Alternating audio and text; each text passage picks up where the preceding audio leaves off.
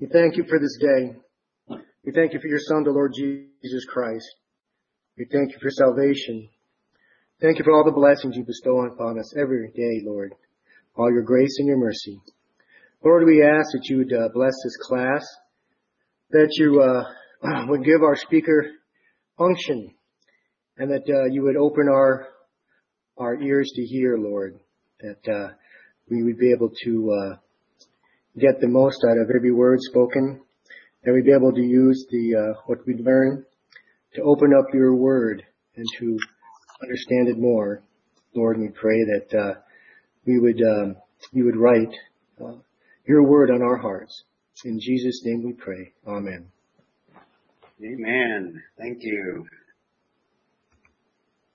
Well, we are going to continue in our second session on hermeneutics. I gave you a broad definition last time, science and art of interpretation. So there are at least two aspects of hermeneutics that we will get into. And this course is somewhat of a I hate to say introductory course into hermeneutics. It's that, but I think it goes beyond just an introduction. I think we get into a lot of detail. And we'll talk a lot about the science aspect at the very beginning. It's a science because it involves well established, well tested principles and it's also an art because it involves a skill that takes development, takes time and effort. So we're talking about the science and art of interpretation. I mentioned last time that I consider this the most important course on the uh, curriculum for seminary courses because it's foundational to all the other courses that you take. So if your hermeneutics is not where it should be, then it's going to affect your understanding of every other course that you take. So we talked a lot about that.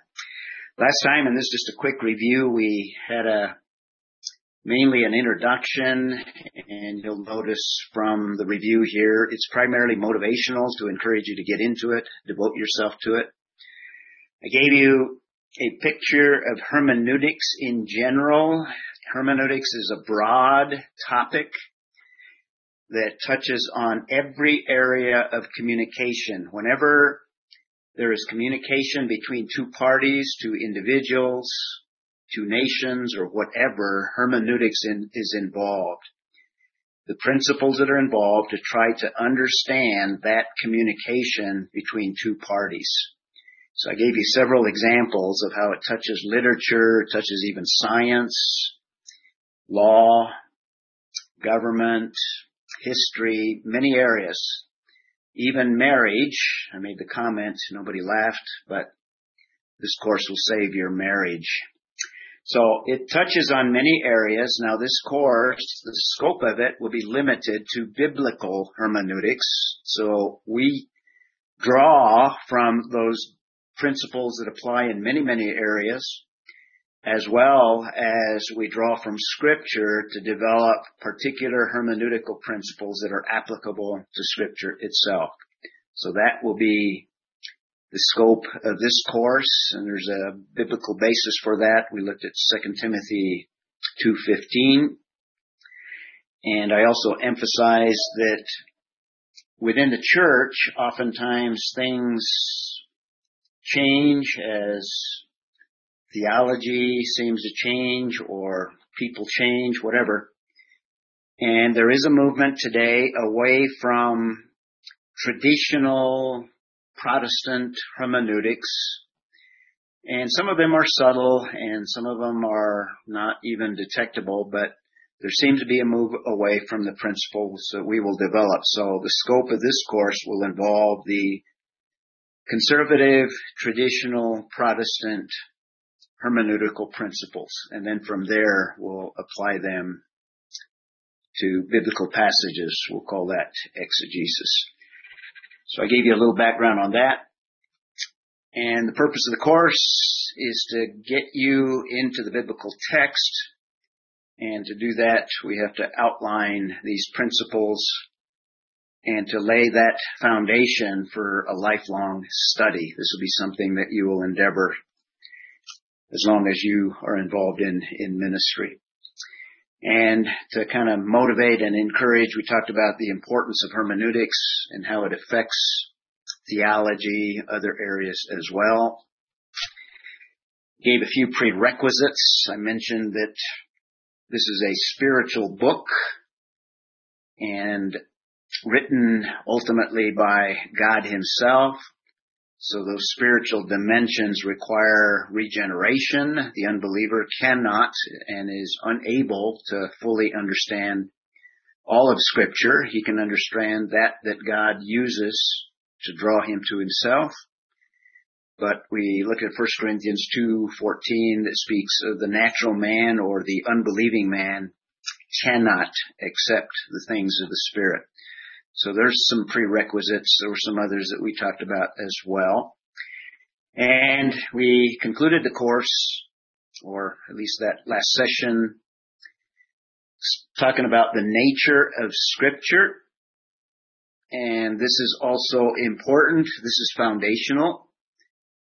Hermeneutics from other perspectives generally come as a result of different views on scripture. For example, liberals who have a low view of scripture don't see inspiration in the same way that we do. They have a different hermeneutic and as a result, they end up with different interpretation with any particular individual passages. So our attitude and our understanding of what scripture is like in fact sets a foundation for the hermeneutics that we utilize in interpreting scripture. So we talked about the nature of scripture and one of the things that I emphasized was the uniqueness uniqueness of scripture. It's unique in its authority. We believe because of inspiration that it has the full authority of God himself. And there are several scriptures that we could use to, to, to establish that idea. We also said that the scriptures are u- unique in that they are very diverse, more diverse than perhaps any other literature that you can encounter. So I talked about the different time frames over which the scriptures were written, different authors, at least 40 different authors, which is very different from most literature. And in spite of all of the diversity, we also said that there is an incredible unity from Genesis 1-1 to Revelation 21 or 22-21. We didn't spend too much time talking about the survival of scripture, but it is unique in that way in that over history at different periods. An example in the Old Testament, the entire book of Jeremiah was destroyed. We have a historical record of that. And then God inspired Jeremiah to write another, I don't want to say a copy of it, but another edition, I guess, of the same book. So that's just one example of the survival of scripture. God has preserved it. And that might even be a spiritual principle there or an eternal principle that God not only inspires but preserves that that he has has penned for for our benefit. We talked about the objectivity. The Bible is unique in its objectivity. Many religious works particularly of false religion and cults. They glorify their founders or their leaders. The Bible presents all of its leaders with all of their frailties, all of their weaknesses, all of the negatives that uh, all of us struggle with uh, as individuals. These are human beings with sin nature that God uses in a mighty way and he's capable of using anyone. So scripture is very unique. So that's where we left off. And I wanted to start on the literary nature. So not only does the Bible have a unique nature, but it also has a literary nature. And what I mean by that is that the Bible has many characteristics similar and or even identical to any other book. And there's a few of those that we can highlight. We won't spend too much time on it. And, and by the way, this is just kind of a, a brief introduction to a whole area of study for those of you that are going to take other theological courses. You'll take bibliology, and all I'm giving you is just a kind of a thumbnail sketch of an entire course that would take a whole semester.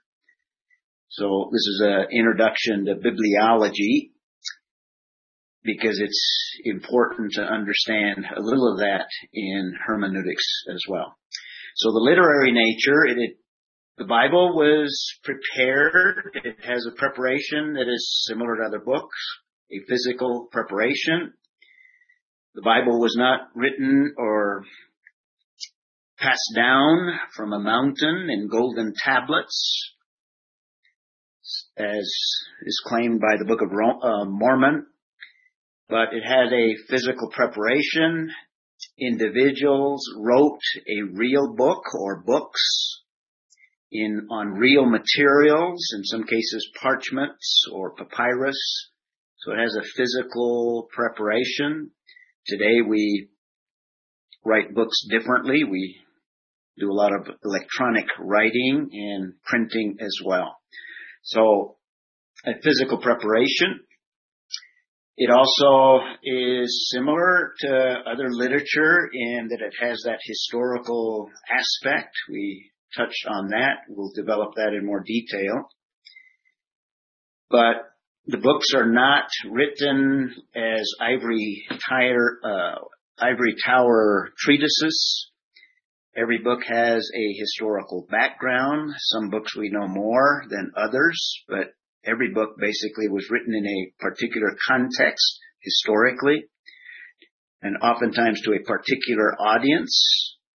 So it has a historical element and sometimes there are historical allusions made in that book and particularly books that are historical even more, they record historical events.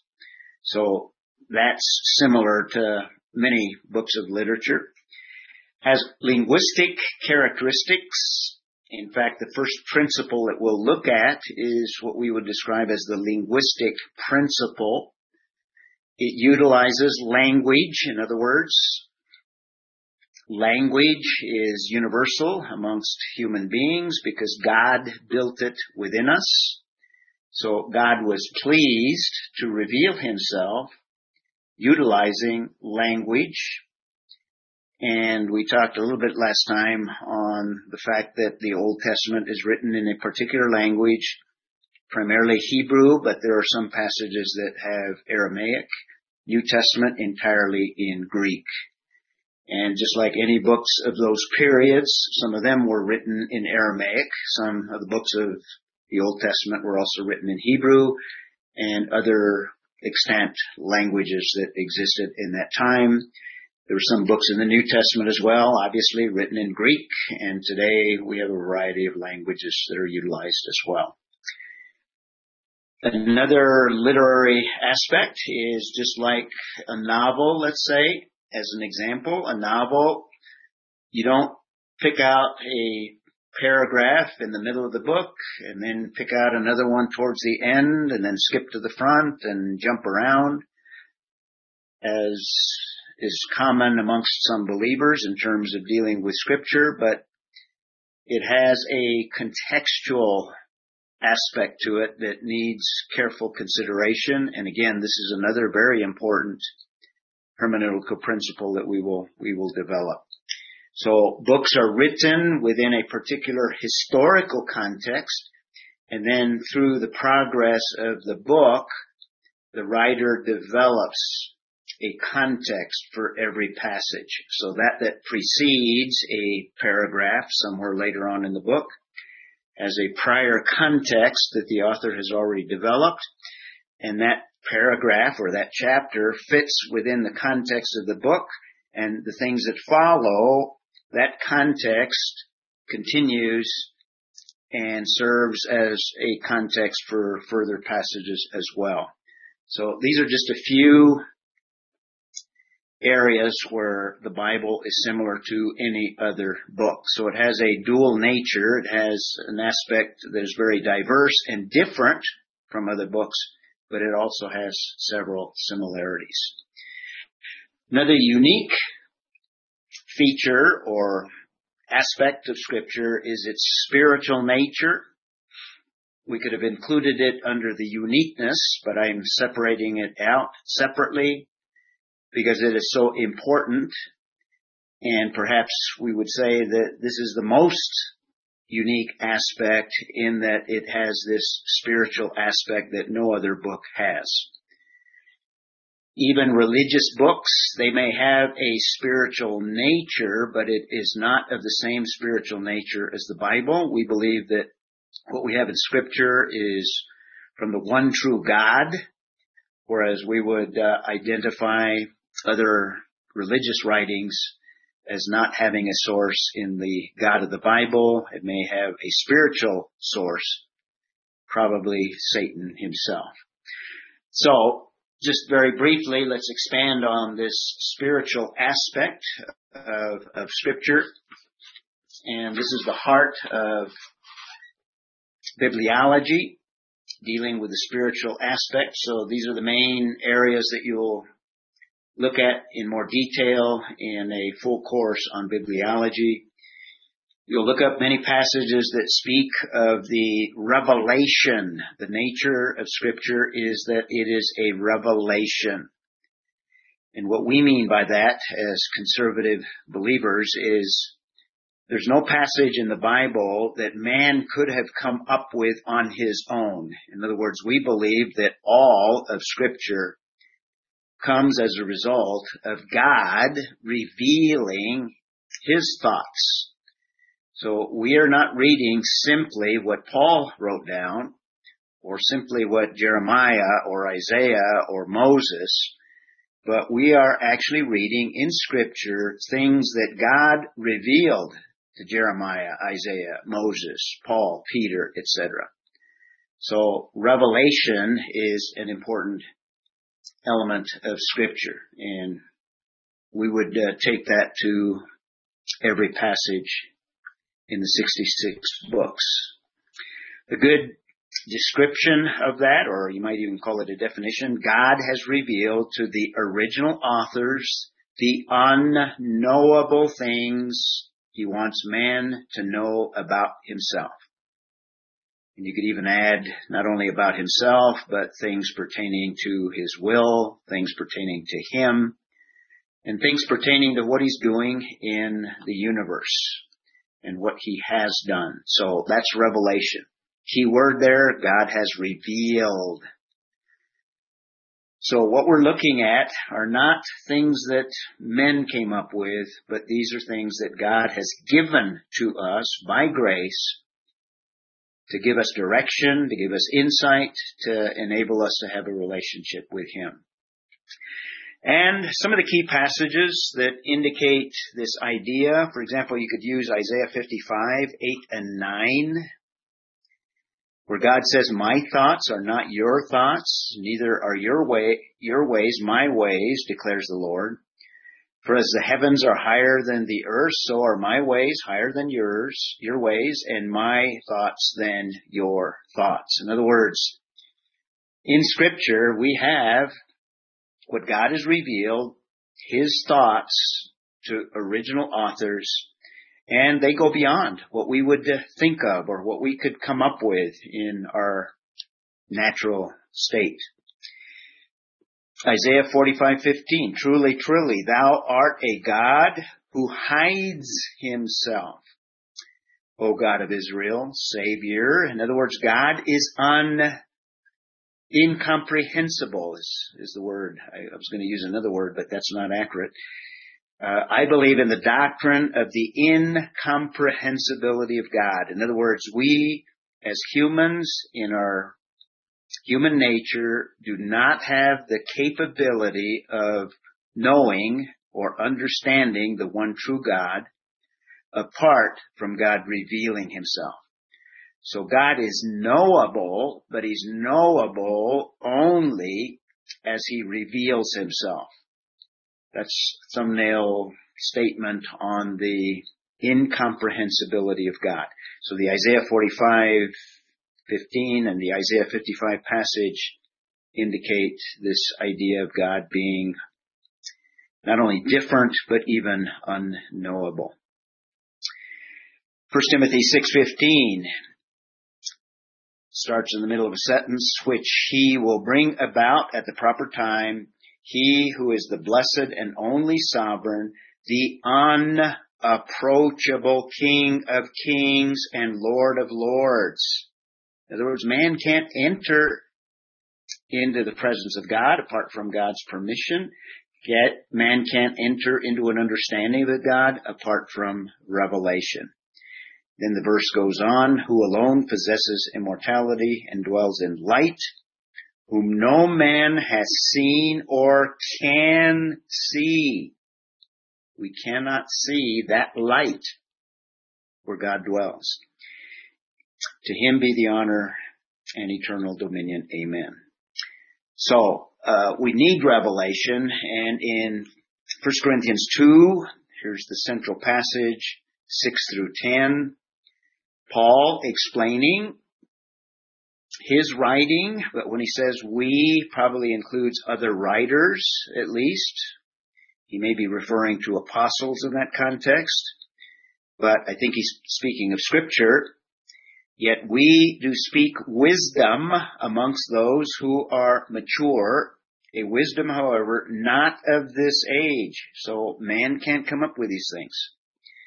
Not of the rulers of this age who are passing away, verse 7, but we speak God's wisdom in a mystery. So it's unknowable, a mystery, the hidden, it's not accessible, it's hidden wisdom, which God predestined before the ages to our glory Verse 8, the wisdom which none of the rulers of this age has understood, for if they had understood it, they would not have crucified the Lord of glory. But just as is written, things which eye has not seen or ear not heard, after which have not entered the heart of man, all that God has prepared for those who love him. And then here's the key verse, verse 10. For to us, the same us that he speaks of in verse 6 when he says, Yet we do not speak wisdom. Verse 10, For to us God revealed them through the Spirit, for the Spirit searches all things, even the depths of God. So that's the doctrine or the concept of Scripture as a revelation. And since it's a revelation, and since God is its author, then we also believe that that message is an inspired message. So we believe in the doctrine of inspiration. And I like Ryrie's definition. So let's take a look at what Ryrie says in one of his books.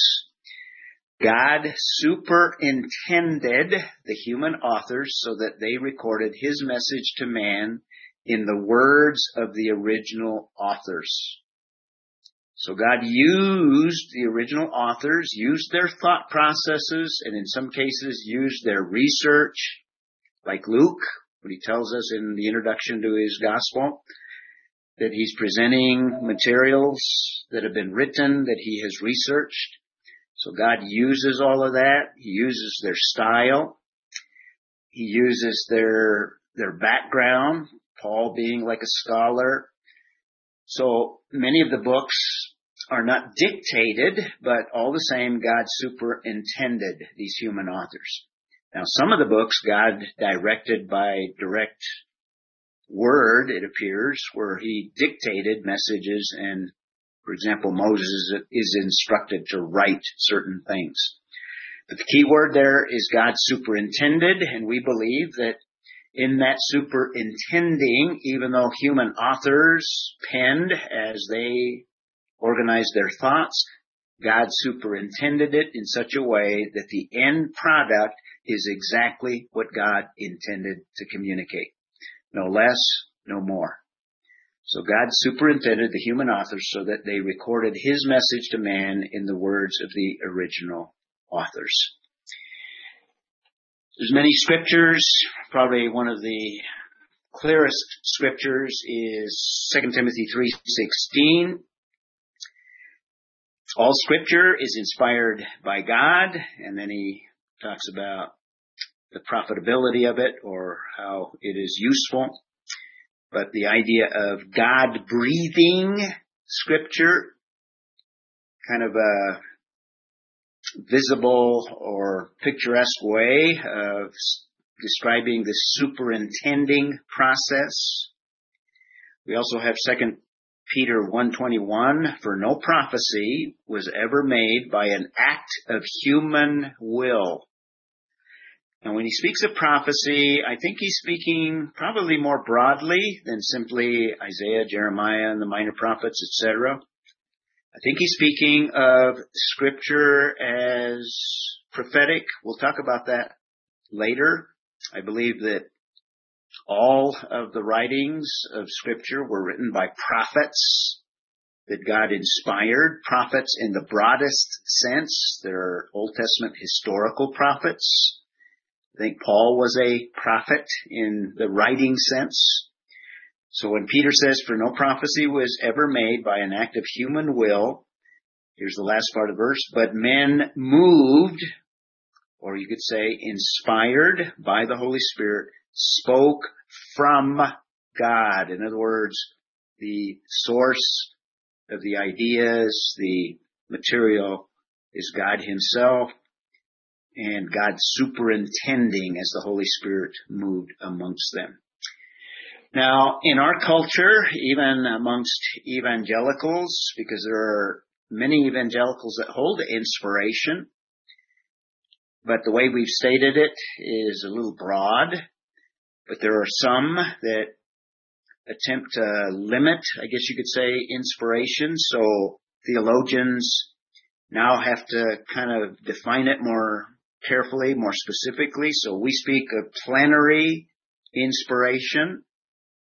And what we mean by that is we believe that all of the scriptures, the 66 books from beginning to end, Genesis 1-1 to Revelation 22-21, all of it is inspired. And some of the theologians might use some of the words of like Paul, I think when he says, well, these are the words of Christ or Jesus, but I say they would give a higher, I guess you might say, or inspiration to what Jesus said, and maybe not so much to, to Paul, but we believe that Paul was equally inspired. So plenary inspiration. Psalm 119, 115 says, You are near, O Lord, and all your commandments are truth. Jeremiah 1 7, but the Lord said to me, Do not say, I am a youth, because everywhere I send you, you shall go, and all that I command you, you shall speak.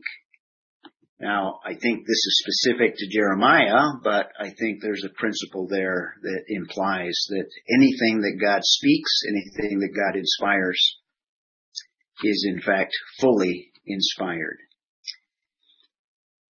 And some theologians don't stop there.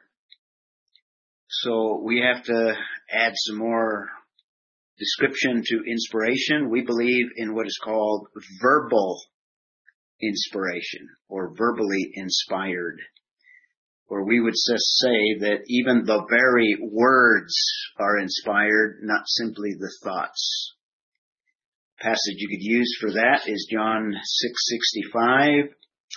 Are the words of Jesus. It is the Spirit who gives life. The flesh profits nothing. The words, that's Jesus, the words that I have spoken to you are spirit and are life. Talking about words. You could even use passages like Paul when not only does he use words, but like in Galatians 3:16, when he's referring to a promise in the Old Testament, he says, now the promises were spoken to Abraham and to his seed. He does not say, and to seeds. Paul is distinguishing between a plural and a singular in one word. He goes on as referring to many, but rather to one and to your seed, that is Christ. Now he's also interpreting the uh, Abrahamic covenant there.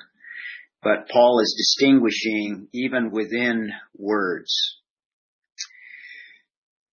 So we believe in verbal inspiration. 2 Corinthians 2.13, which things we also speak, not in words taught by human wisdom, but in those taught by the Spirit, combining spiritual thoughts, there's your ideas, combining spiritual thoughts with spiritual words.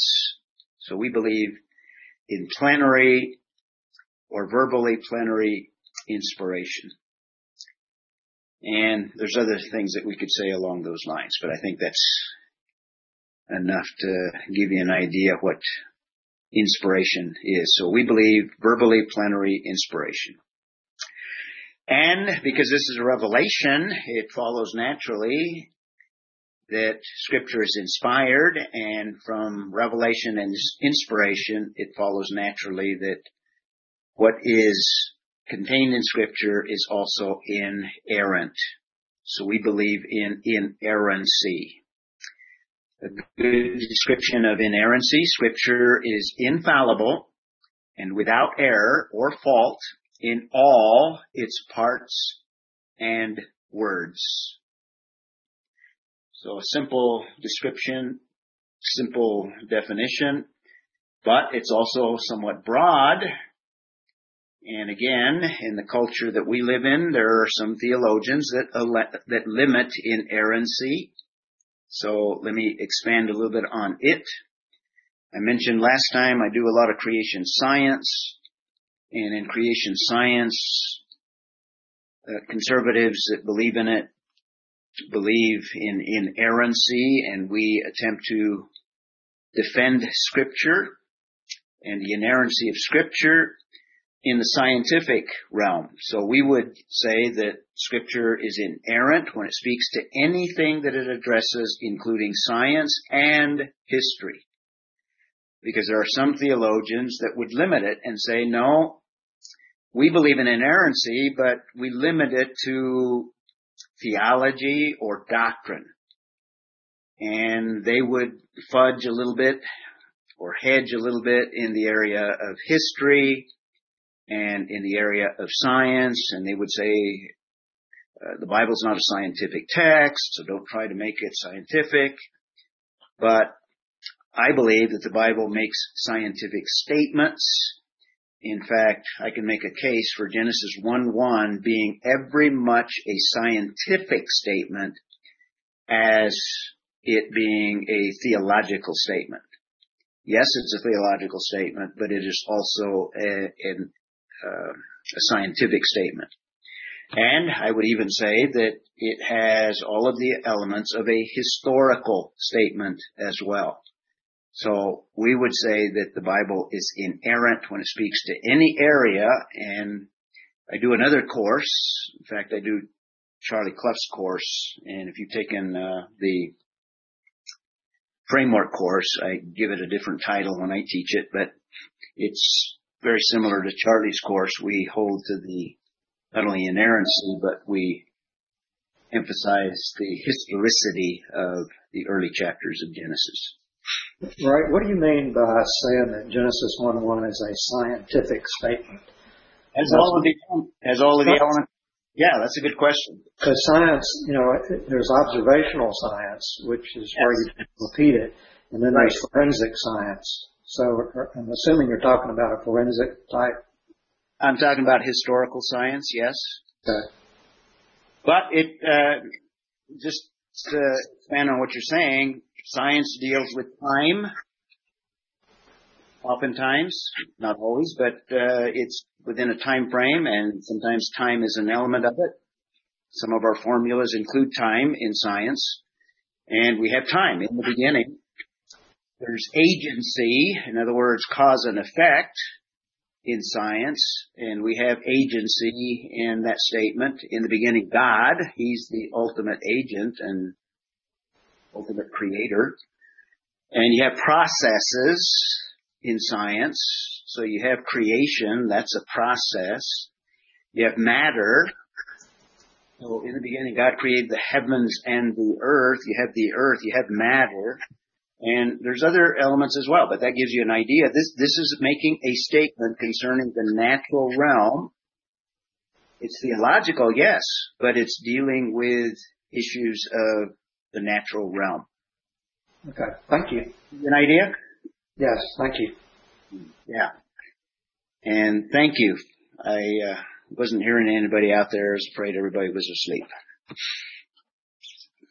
So, inerrancy. Probably a key passage that speaks of inerrancy, Psalm 19, 7 through 9. It says, The law of the Lord is perfect, restoring the soul. So, now he's using several terms here to refer to scripture. The first little phrase there is the law of the Lord is perfect. So if there is any imperfection, any error, any fault in the law, the psalmist couldn't say the law of the Lord is perfect. It goes on. The testimony of the Lord, there's a different word there. The testimony of the Lord is sure.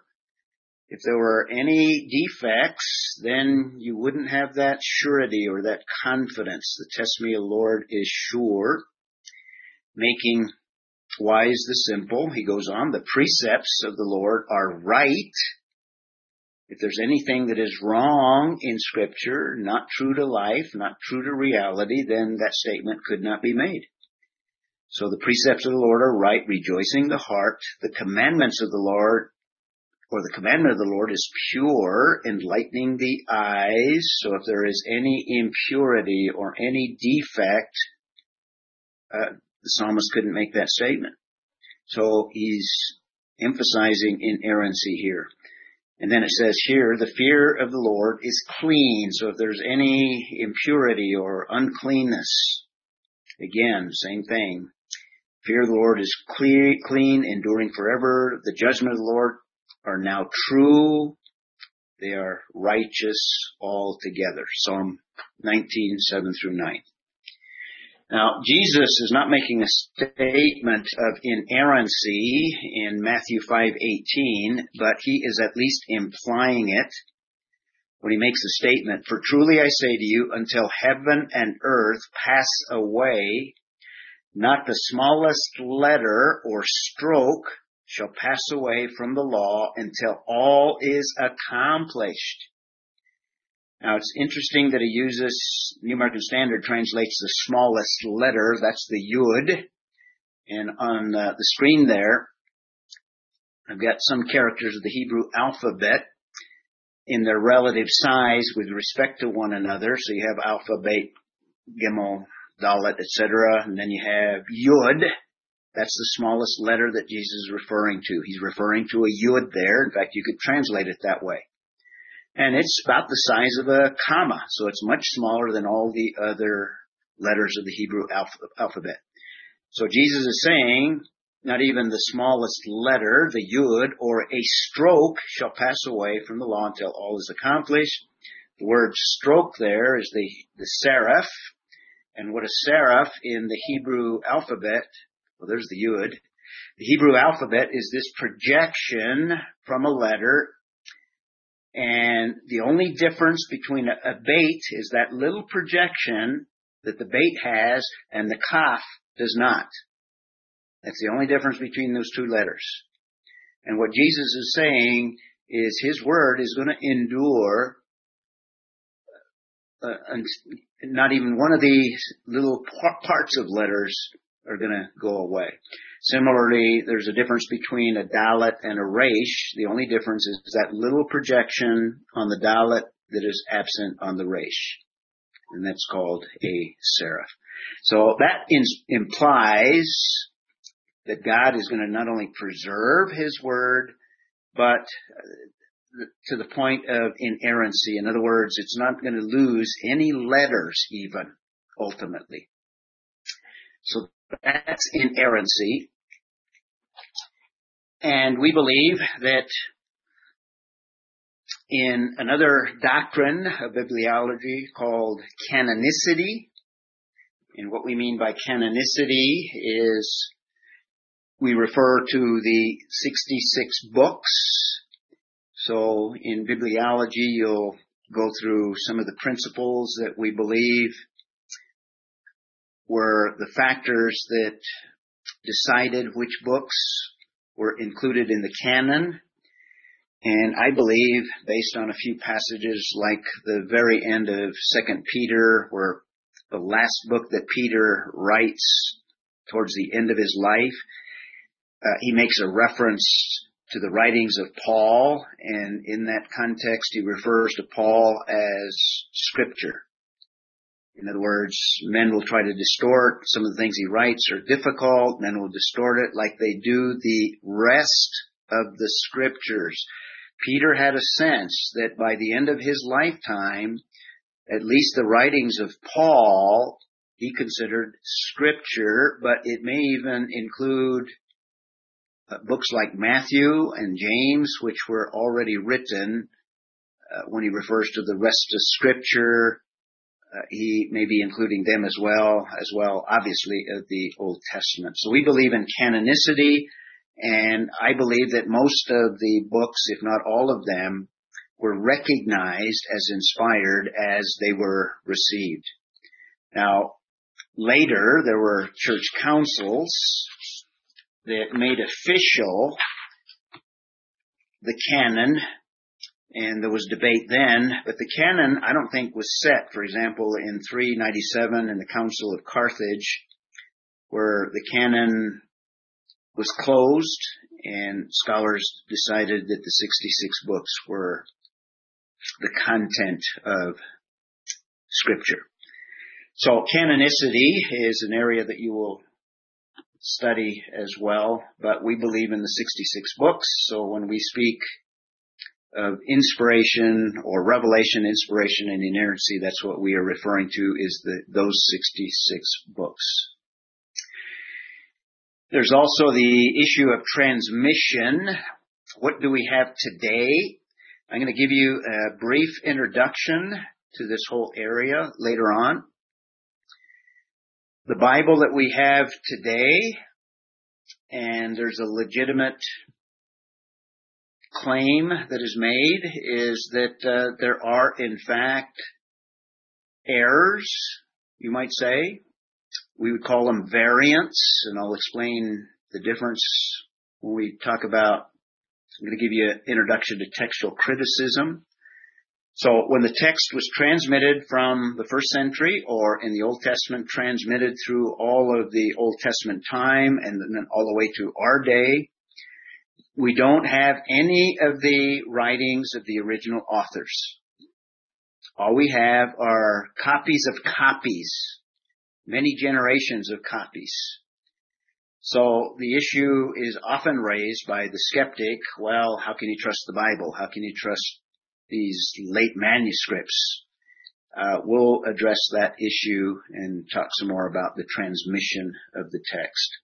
So we'll talk about textual criticism and the whole science. This is a whole science. And by the way, it's not just a biblical science. In fact, we take the principles of the broader science of textual criticism and we apply them to the documents of the scriptures.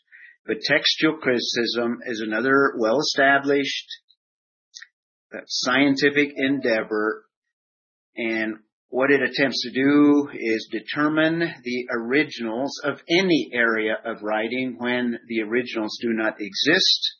So from copies you compare those copies and try to determine the originals. So all of the departments of classics in all of the universities throughout the world, and most major universities have a classics department where they study primarily the Greek classics, but others as well. Uh, they utilize the science of textual criticism to try to determine what did Aristotle write? Uh, what did uh, uh, the historian, the Greek historians, what did they write? Because we don't have the originals, so you have to go through the process of textual criticism to recreate, if you will, the originals. Uh, so textual criticism is an established science that we utilize as believers and apply the same principles to the biblical text. And the bottom line, and I give you several quotes and I'll give you more later, but Geisler, an apologist, says that there is more abundant and accurate manuscript evidence for the New Testament than any other book from the ancient world. So if you try to discredit the Bible, you are essentially uh, throwing out all of the classical departments in all of the secular universities that exist today. So I'll give you an introduction to that. I'm just kind of outlining it here to kind of get you into into the uh, the course here. So let's summarize some of what we've talked about here. God has revealed his thoughts. We call that special revelation. Now, God has revealed himself in a general way as well. Uh, we're not going to talk so much about that, but we're talking about God's special revelation. God revealed his thoughts to the original authors, and those thoughts, he inspired those authors to pen and record those thoughts. That's inspiration. Those authors wrote what we identify as original autographs or original documents. They're called autographs in the literature that you read. And the autographs make up the canon of scripture. We just talked about canonicity. And that canon of scripture includes the 66 books.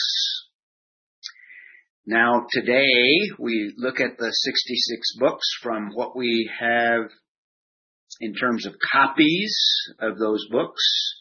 We apply the principles of textual criticism to reconstruct the original autographs and we do that and we come up with a biblical text. So we have a Hebrew, predominantly Hebrew in the Old Testament biblical text, and a Greek text for the New Testament and Aramaic for those few passages that are in Aramaic. And that biblical text, now, this is where translations come. They go to the Hebrew text or the Greek text or the Aramaic text and translate into whatever language. In our case, it would be English. And from those translations, we have the different versions, New American Standard, King James, Jerusalem Bible, whatever.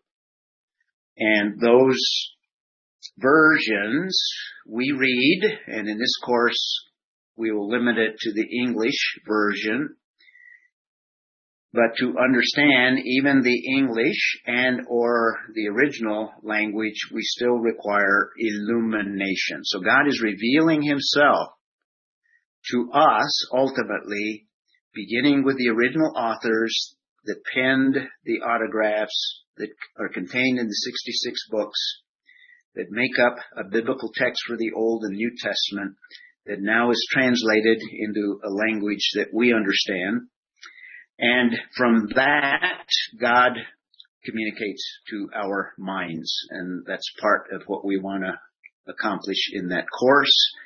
Now, if we understand accurately that particular biblical text, now we can communicate that to a lost world. So that's kind of a brief outline of God's thoughts originating in him passed on to the original authors and eventually ending with you and I. So that's the nature of scripture. Any questions at this point on scripture before we move on to the next part of the course here? Is that clear? Yes, sir. No. Oh, thank you. No comment. I assume it's clear. Feel free to jump in. Like, who was that? Was that you, Steve, that jumped in there? Yes. Yeah. Okay. I'm not sure of the voices yet. Maybe by the end of the course, I'll figure it out. Well, on the sheet that I sent you this morning, did everybody get it? The outline sheet. This is the next sheet. We completed the two outline sheets that I passed out last time for last time. So now we're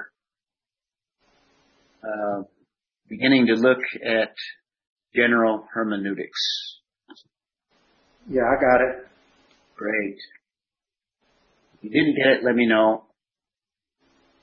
Or check your email and hopefully everybody got it. So now we're going to get into what are these principles? What uh, what is this general hermeneutics? What is it all about? And what we want to do is describe it. First of all, what is general hermeneutics? And what are the things that we will be dealing with? And I gave you this chart last time, so just a quick review. We said hermeneutics is a broad area. We're limiting it to biblical hermeneutics. And within biblical hermeneutics, you can divide hermeneutics into two parts. You can divide it into general principles, and that'll be the focus of this week and the next couple of weeks. And you can separate out what we would describe as special hermeneutics. And we won't look at special hermeneutics till towards the end of the course. Somebody's got their mic on. After we look at general principles, we will take those principles and apply them in what is technically called exegesis or the exegetical process. The exegetical process technically includes the original languages, so exegesis includes this, if you're in the Old Testament studying Hebrew and the text in the, from the Hebrew text, or in the New Testament you're studying the Bible in the Greek text. But the principles, I'm going to give you the same principles. I, have taught Greek exegesis the first, or actually the second year of Greek, where we actually go into the technical area of exegesis. You, you learn the language first, first year students, and then the second year we get into exegesis. So I taught the course. But I put together this course using the same principles. So the principles are the same, except we will just apply them from the English text. There's a few things obviously additional when you deal with the Greek and the Hebrew, but so we could call it exegesis in a more loose way and not the technical sense. Uh, the course will not include the communicating of the work that you will do in exegesis. Uh, we call that exposition, but the broader definition of hermeneutics would include the communicating of the biblical text as well. And exposition can come in many forms. We talked about that. Uh, not just from the pulpit. It can come in a small group. It can come discipling one on one, studying scripture together, or even counseling sessions. So it can come in many forms.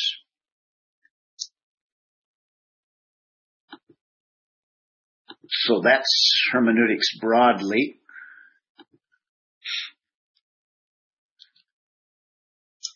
Let's take a look at the terms for hermeneutics. This will help you understand a little background.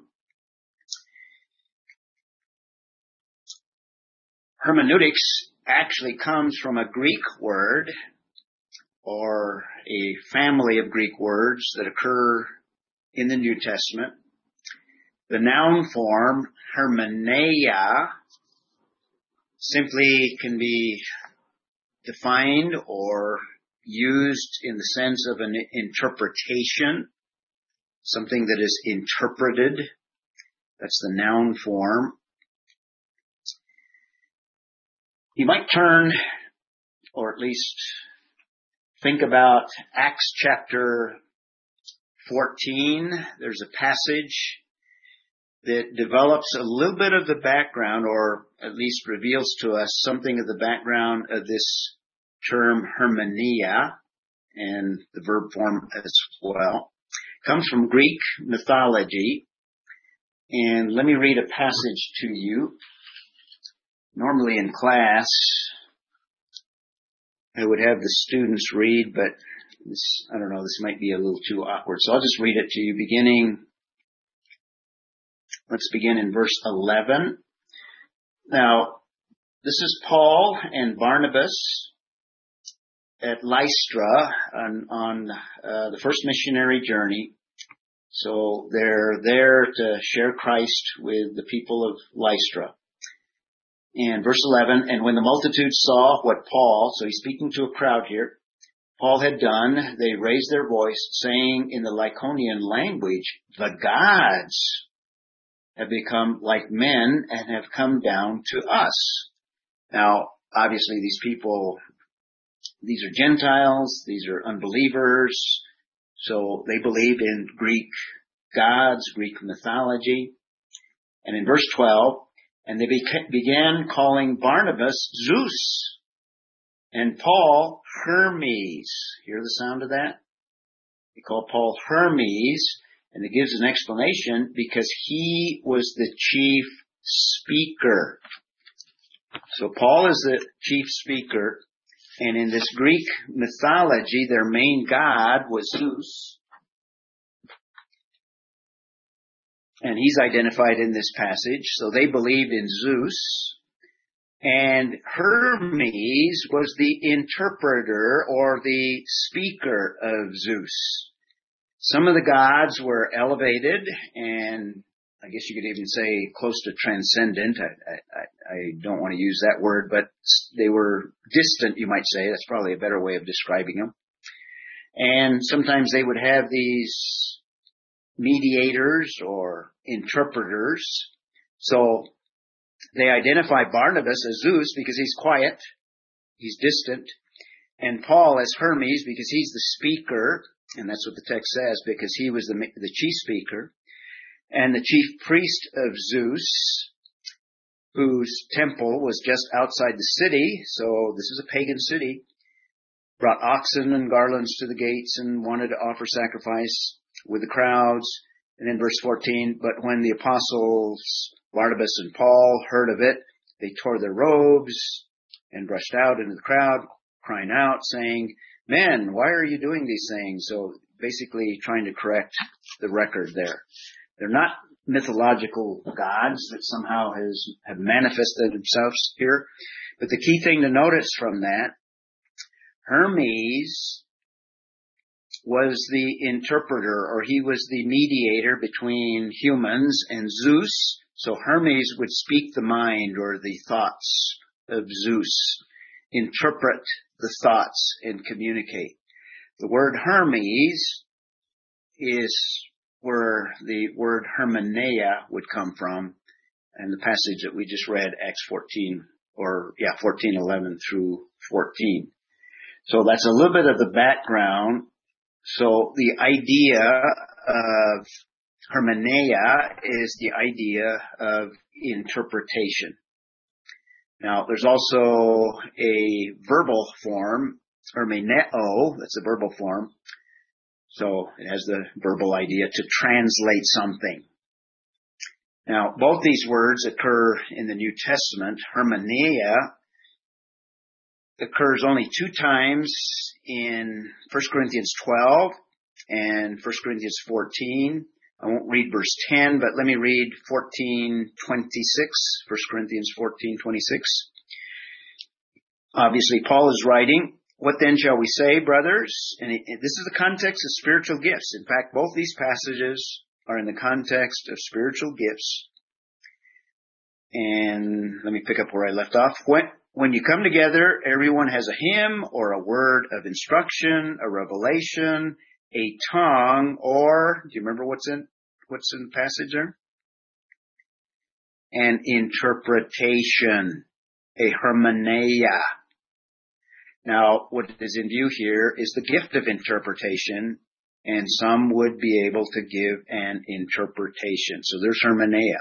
So the, the word hermeneutics is derived from hermeneia that comes out of the New Testament.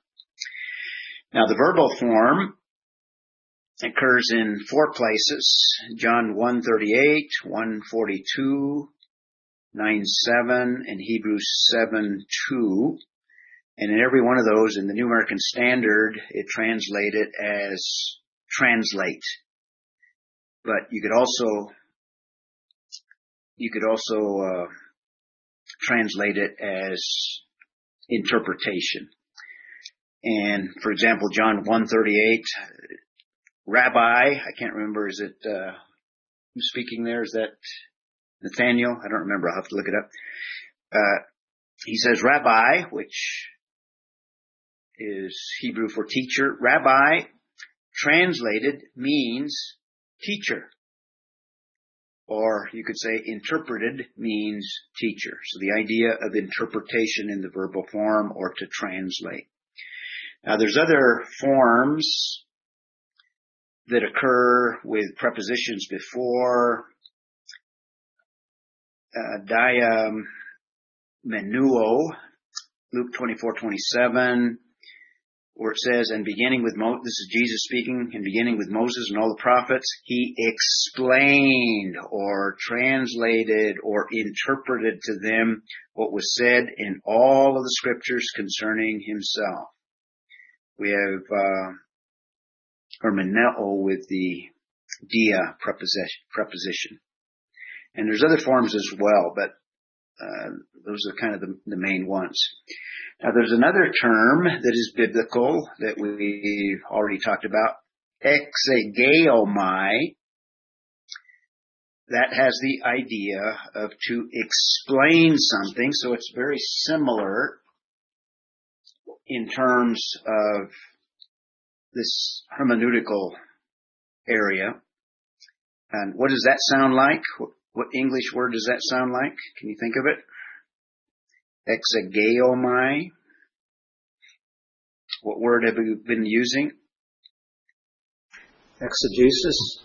Exegesis. Very good. To explain, and in a very important passage, it occurs in John 1:18 and it's in reference to Christ. It says, No man has seen God at any time. The only begotten God who is in the bosom of the Father, that's Jesus, he has exegeted him, exegeomai there. Or New American Standard translates it, he has explained him. So the word exegesis is also a biblical word and you can find it in the New Testament. And it was a word that was used in the first century. So those are some of the, the terms. And let's complete this and then we'll take a break. Let me see if I can get to a good stopping point. I think I showed this slide before the heart of everything that we will be doing in this hermeneutics course, I think is summarized very well by one of the course texts, Mickelsen. Everything that we will be doing in hermeneutics is geared to helping us, and hermeneutics gives us the principles to find out meaning, and the exegetical process will be the process to derive or to arrive at that meaning. So it's to find out the meaning of a statement for the author. In other words, what did the author attempt to communicate? And for the first hearers or readers. That's the bottom line. In other words, we want to understand what God was communicating to that original author and original audience. That's interpretation. We'll talk about that. When we are satisfied that we understand what the original author meant and take into account what the first hearers or readers understood. Now we're in a position to do the last part and thereupon to transmit that meaning to modern readers. Now there's also an applicational step that we'll insert in there as well. In other words, derive, first derive the meaning of the original author, including how the first hearers and readers understood it, and then we can apply that meaning to us and apply it to those that we minister to and also to transmit it or communicate it to a modern audience. So the bottom line is that we are attempting to derive the author's intended or willed meaning. Everything that we're going to do in the course is geared to get us at that point. And I also, this is just a quick review of what we talked about. How do we get there? What are the exegetical tools that we utilize? I'm going to hopefully fill your toolbox full so that you're in a position to draw from those tools to de- determine a meaning of any passage anywhere in the scriptures. Three major areas that we'll talk about. We'll talk about the laws of grammar. So the better we understand the grammar of a passage, that's going to help us in understanding the passage itself. Now, I'm going to give you a little bit of kind of a personal story to help you and perhaps encourage you. I was never good at grammar, so this was an obstacle I had to overcome in order to understand God's Word. But it's crucial and important that we take into account the laws of grammar and secondly, the facts of history, because of the nature of the book we're dealing with, it is in a context of history and there are facts related to every book. We take those into account and we utilize the framework of context. And within that framework, now we apply all the other principles, but th- these are the main ones. Uh, now we can understand what an author intended to communicate. Now, I'll introduce what we describe as the grammatical, historical, contextual approach. That is the approach that we will utilize in, in this course. And it contains all of these principles that have been well developed over time and uh, puts them together in a way that we can utilize them. So it's called grammatical because it takes into account the grammar. It's called historical because it takes into account the facts of history. And I like to add contextual. So grammatical, historical, contextual approach because it also includes the framework of context. Now, a lot of the books will abbreviate it and describe it as the grammatical historical approach. So if you see that, it's talking about what we're talking about here. It's not omitting context necessarily, but it's more of an abbreviated way. It makes the title a little bit shorter. And right. Where does uh, where does literal fit into that? Is that under grammatical? Literal? Yes. Because we have a literal, a consistent literal, literal interpretation. Yeah, literal, yeah, I'll explain that as well. Literal is just another abbreviation of grammatical, historical, contextual. Yeah, I'll talk about that. Okay, thanks. That, yeah, that's a good question. Oh. Well, let's go ahead and I think it's a good time to take a break. Everybody ready to do some stretching and why don't we take about 10 minutes, try to come back I don't know what your clock says. Mine says a little bit past 15 after, so 25 to 30 minutes. We'll take a break. Any questions before we take off here?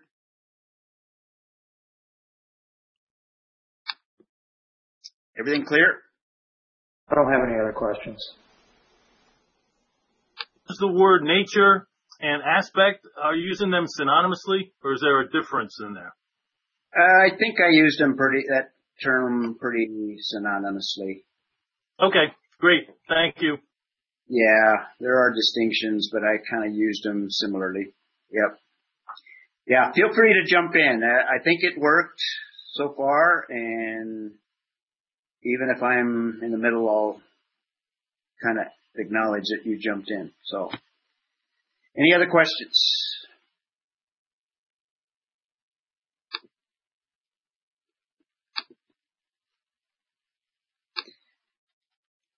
Well, let's pick up where we left off last hour.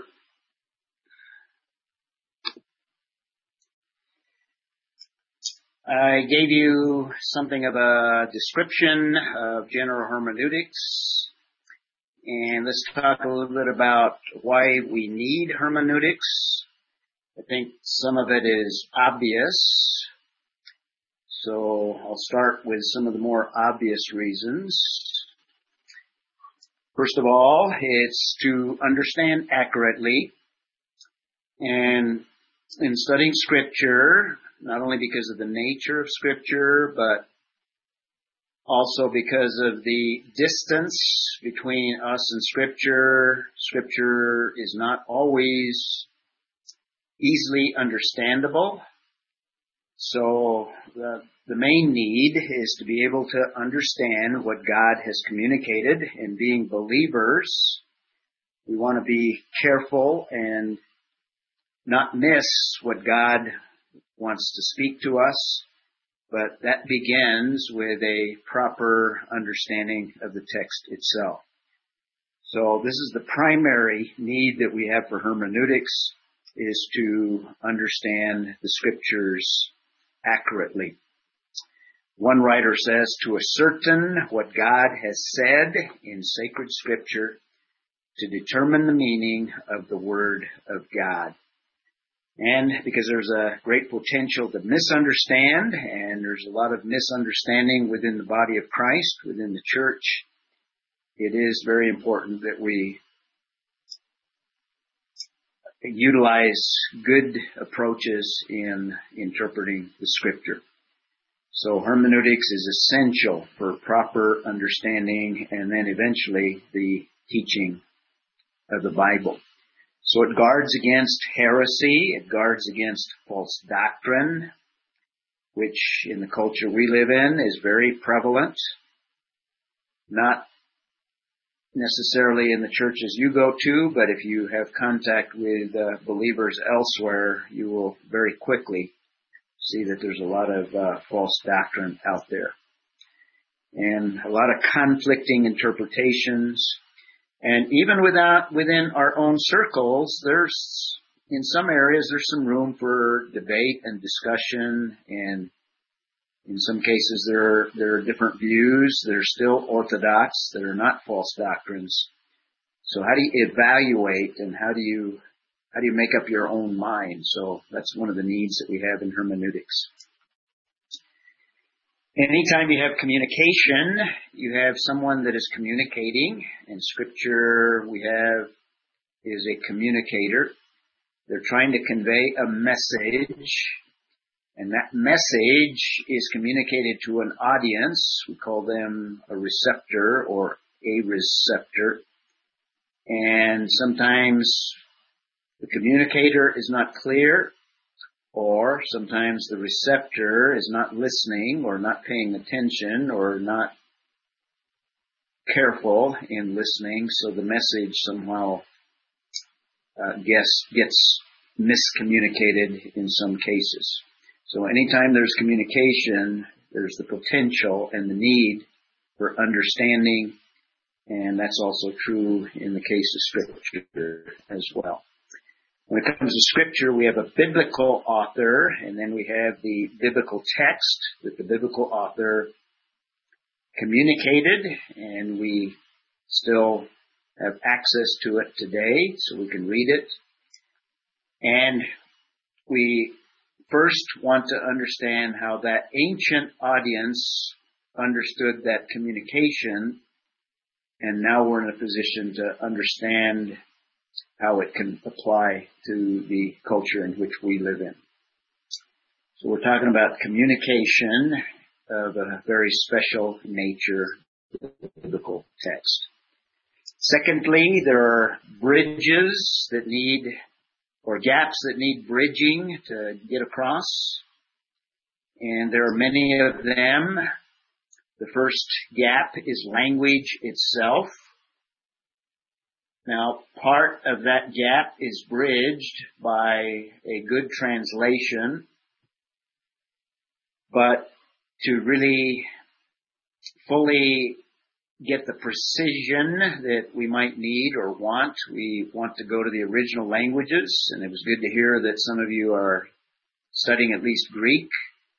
Maybe eventually some of you will get into the Hebrew language as well.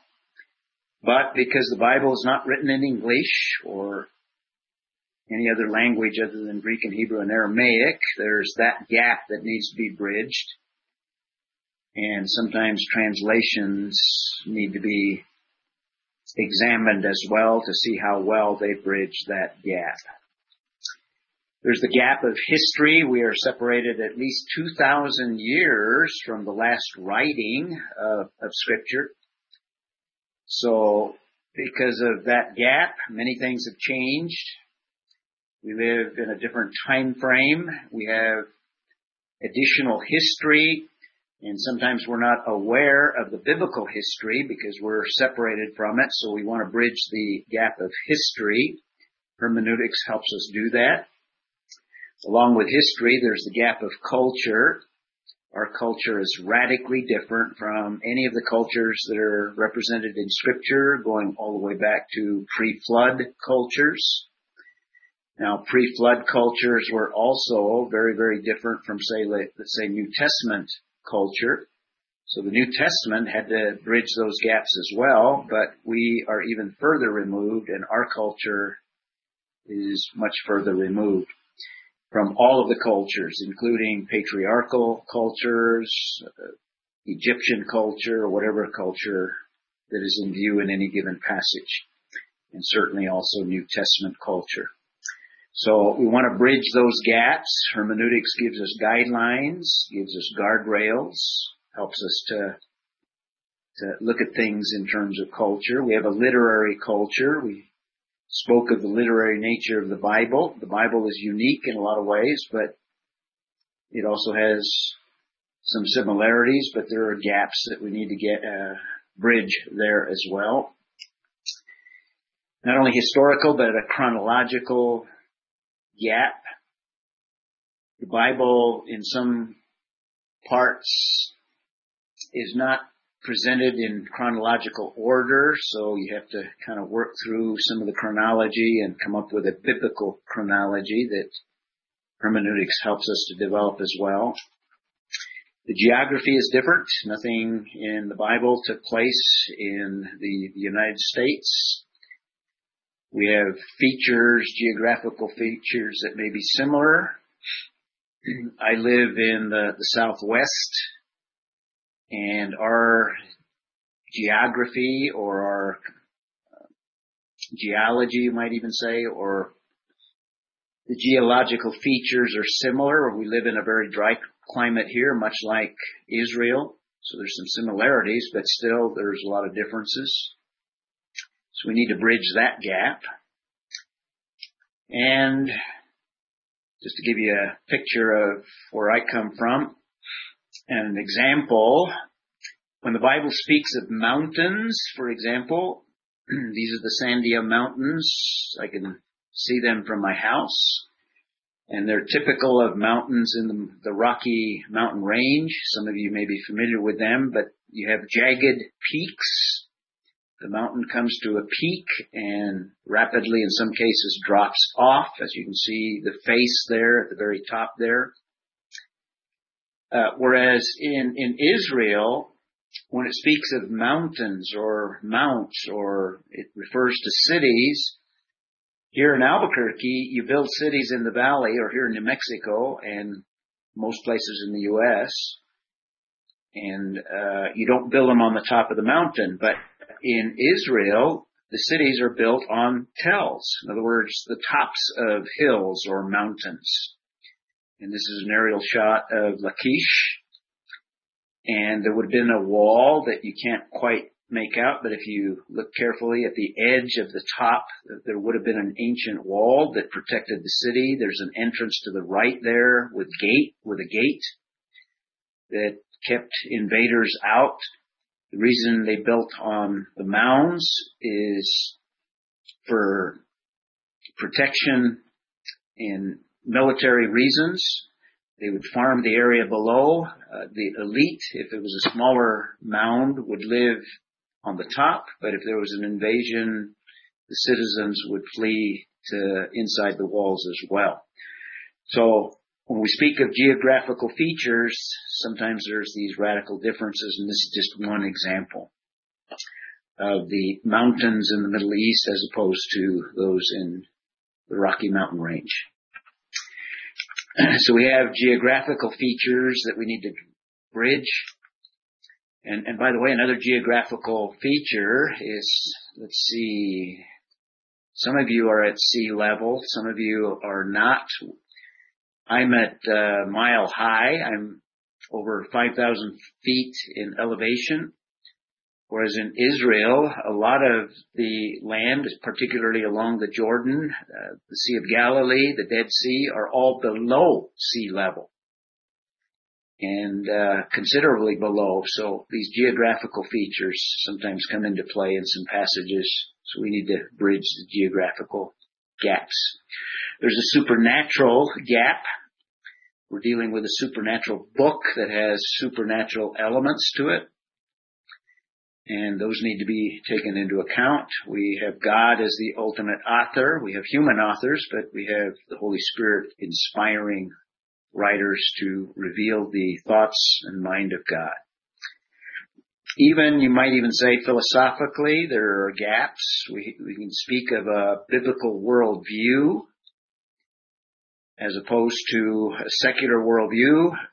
If you don't train yourself, if you, if you don't immerse yourself in the biblical worldview, then by default, you will operate within a secular non-biblical worldview of the culture in which you come from. So there are philosophical gaps as well. Hermeneutics helps us to overcome these gaps in order to get at the meaning of the original authors. And here's the example of interpreting the Constitution. And that's the whole function, or at least it was set up uh, to interpret the Constitution. There's a whole way of thinking today that goes against that, but that's another issue. So the judges, their primary function is to bridge the gaps of a shorter history and a shorter difference in culture but to arrive at the intent of the original framers of the Constitution. Similarly, we are attempting to do the same and we have uh, greater gaps to overcome. So we have a greater need for hermeneutics. Thirdly, it's to overcome subjectivity. We all have our own issues or our own attitudes or our own backgrounds. Not all of us were raised necessarily in a Christian home, so we have a variety of things that might hinder us from clearly understanding what God has to say.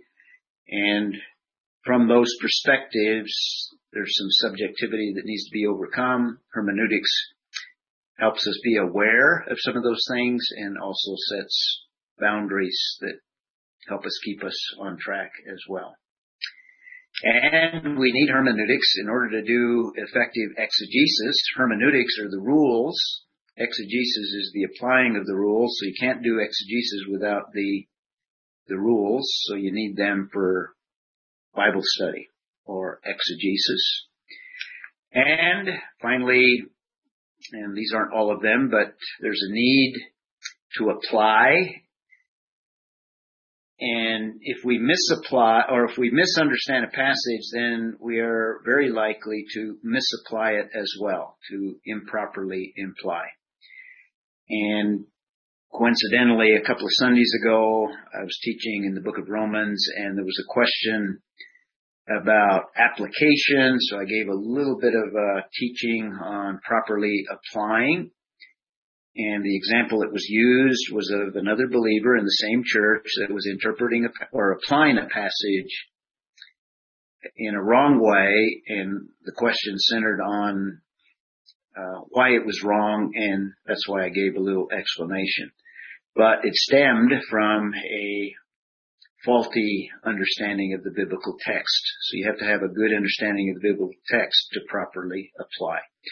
And we'll expand upon all of these and we'll eventually get to application as well. So that's the hermeneutical need. And you'll notice on the outline sheet that I gave you, normally you would deal with the history of hermeneutics early on, but because of the structure of the course, I don't want to take the time to do it at this point. This is something that we can always deal with and come back to. So let me just give you a thumbnail sketch enough so that you'll be aware of some of the background and history of hermeneutics. And I'm going to do that with the approaches as well. We'll, just give you a thumbnail sketch and then we'll move on and we'll come back to that and do that at the, the end of the course after we've gone through the exegetical process. So you can divide the history of interpretation using the same historical breakdowns that that church history uses. So if you're familiar with church history, in church history you would uh, even or even go before church history you would go into a Jewish period. This is before the church, before the first century. So there is a background of Jewish interpretation and I'll give you a little bit more detail, but you need to be aware that there are a variety of hermeneutical approaches within Judaism itself. One of the battles that Jesus had was with Jewish leaders that came from that Jewish culture and that Jewish background that had, in some ways, a faulty hermeneutic. So Jesus, in some ways, in some context, was dealing with hermeneutical issues, differences of interpretation that arose in Judaism as a result of departures from a proper hermeneutic.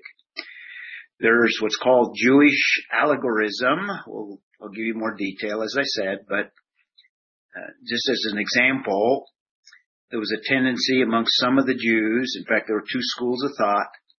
One was more allegorical, one was more literal, or what we would classify as grammatical, historical, contextual.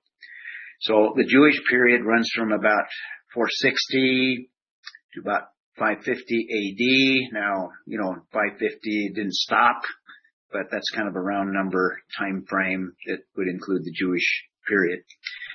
We have the patristic period, the period immediately after the New Testament. This is the early church. After the book of Acts, actually, where the church fathers have lots of interpretation. And again, there's at least two different schools that arose during that period of time. Some allegorization as well, as well as literal. So you have both types of interpretation, two systems of interpretation. This patristic period runs from about 95 to 590 AD, kind of paralleling the last part of the Jewish period. We have the Middle Ages, where scriptures were not studied individually and personally, uh, primarily by the leadership from about 590 to 1500. So there was a lot of issues that took place in there in that time frame.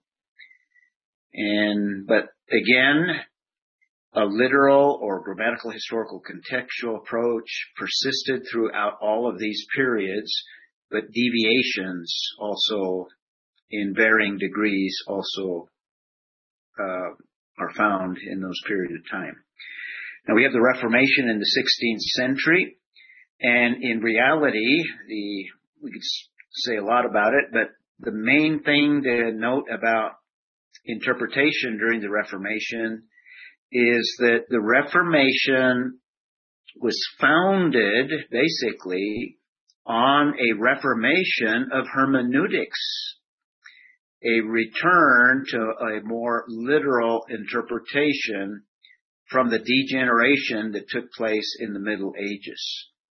So, in reality, the spiritual Reformation or the biblical Reformation is founded on a hermeneutical uh, Reformation that took place in the 16th century. Then we have a post-Reformation, 17th and 18th century, where you begin to see not only responses from the Catholic Church, but you also have uh, deviations and development of the literal approach, more detail, more principles, but you also have deviations from grammatical, historical, and in the modern period, uh, a greater deviation, and in some ways even to some extent a losing of a literal interpretation, except as a minority view.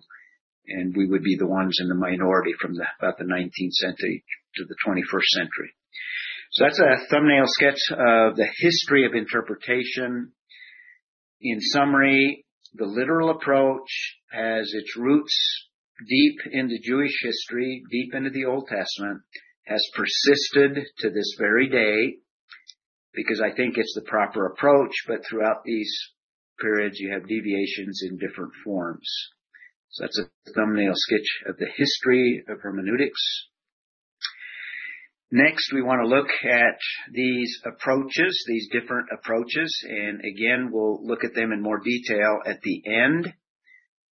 So what I want to focus in on is the proper hermeneutics and then we'll be in a better position to contrast them towards the end. So there's some basic approaches that we can look at, and the first basic one is described as the allegorical approach. Now, I don't think there's anyone that I know of, any writer or any scholar that is entirely allegorical in the history of the church, there have been varying degrees of the use of allegorism. Uh, some more so than others, obviously.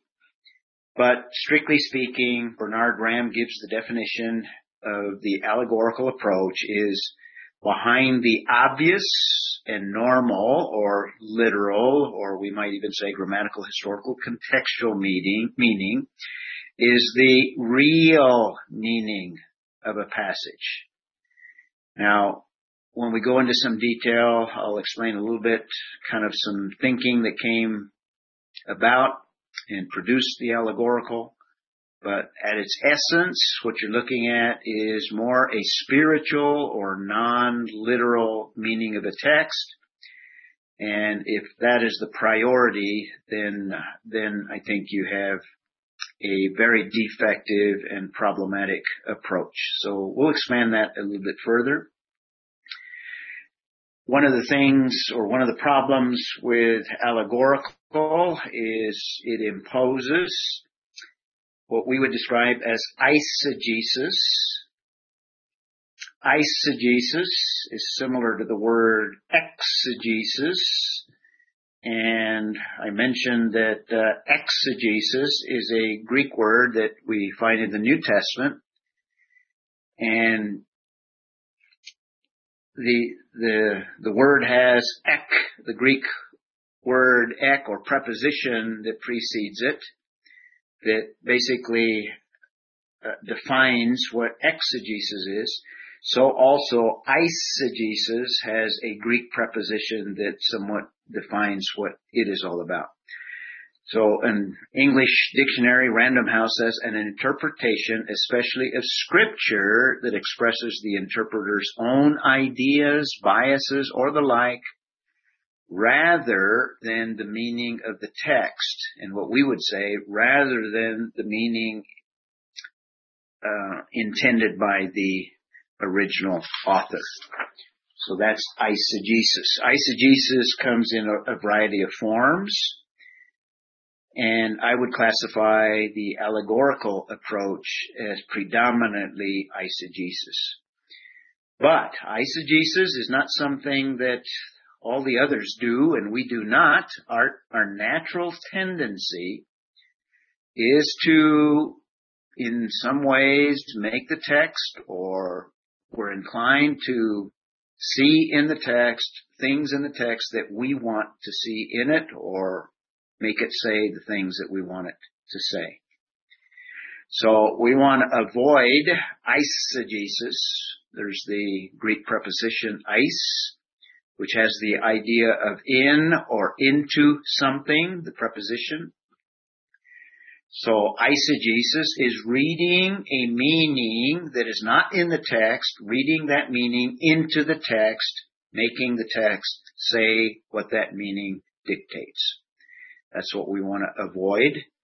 We want to continue or we want to develop exegesis. There's the ek preposition.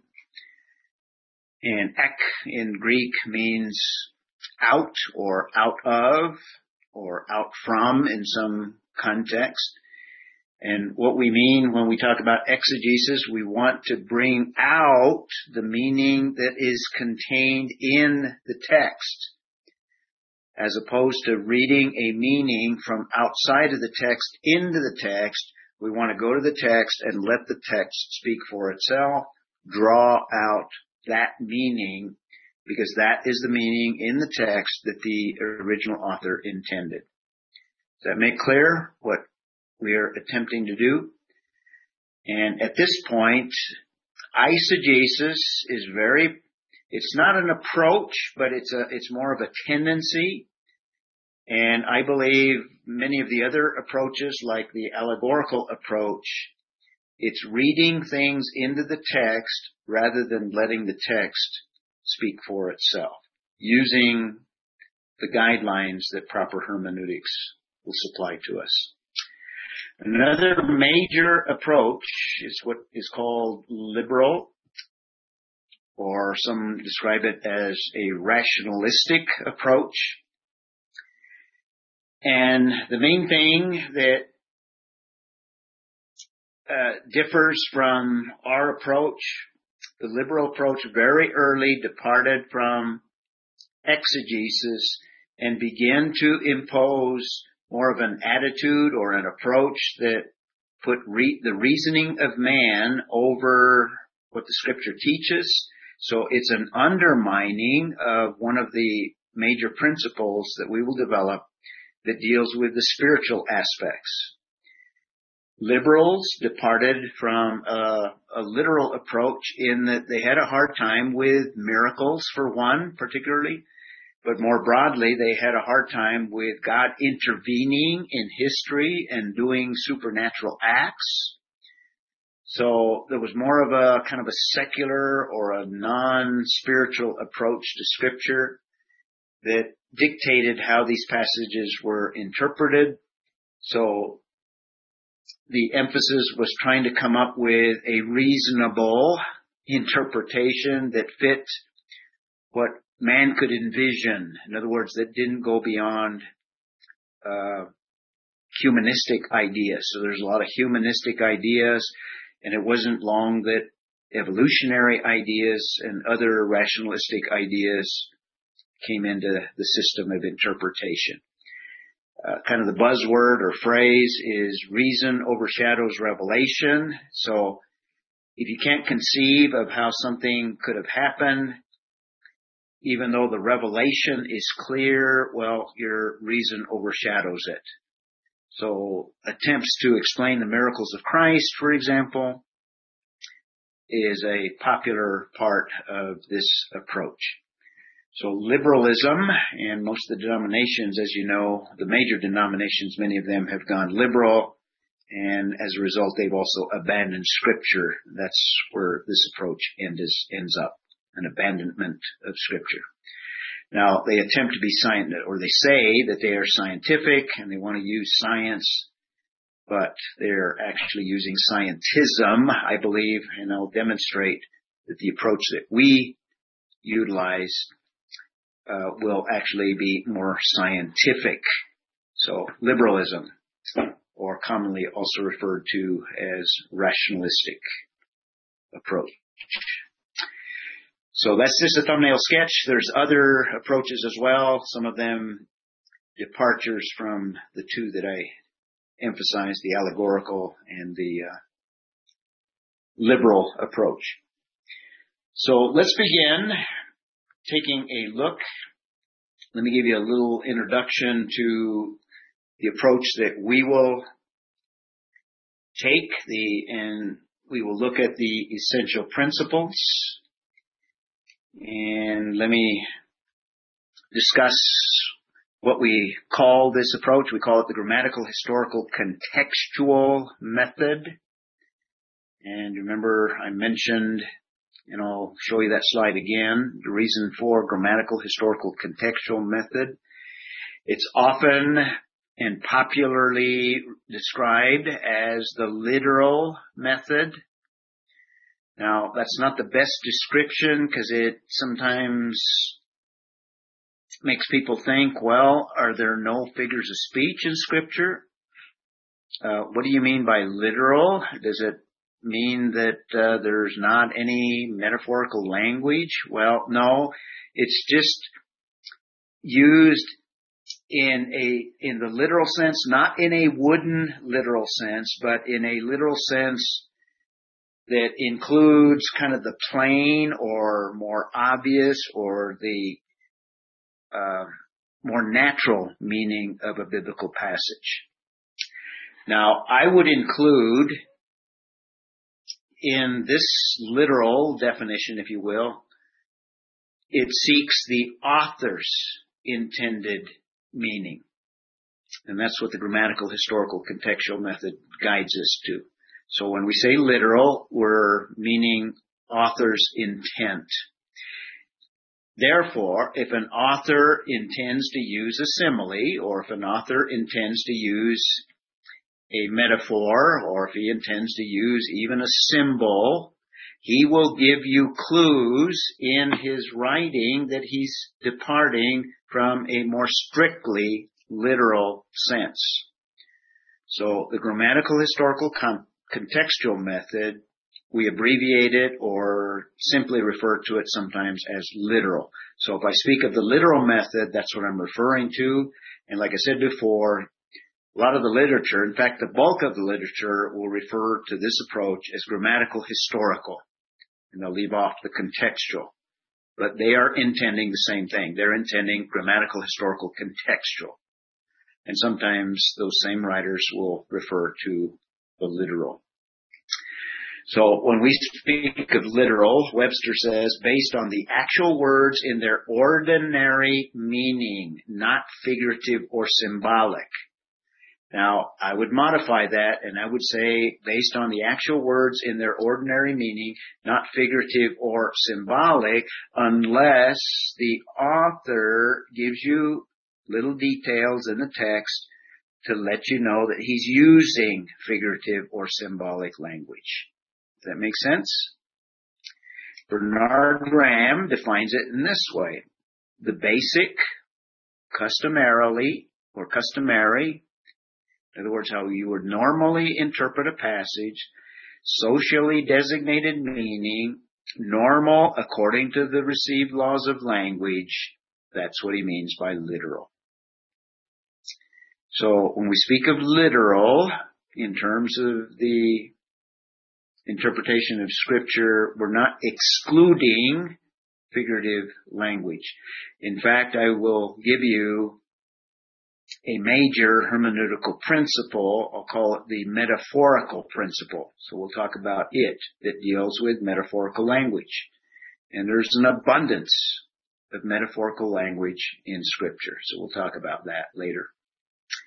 And again, the grammatical historical contextual method determines meaning using the laws of grammar, the facts of history, and the framework of context. Now, where do we derive this or how can we validate it? Uh, how can we give a defense for it? Well, if you take a careful look at the New Testament, how did Jesus, how did the apostles, how did they approach the Old Testament? When they interpreted scripture, is there any evidence that uh, they used the principles that we will develop that we described as grammatical, historical, contextual? And the answer overwhelmingly is yes.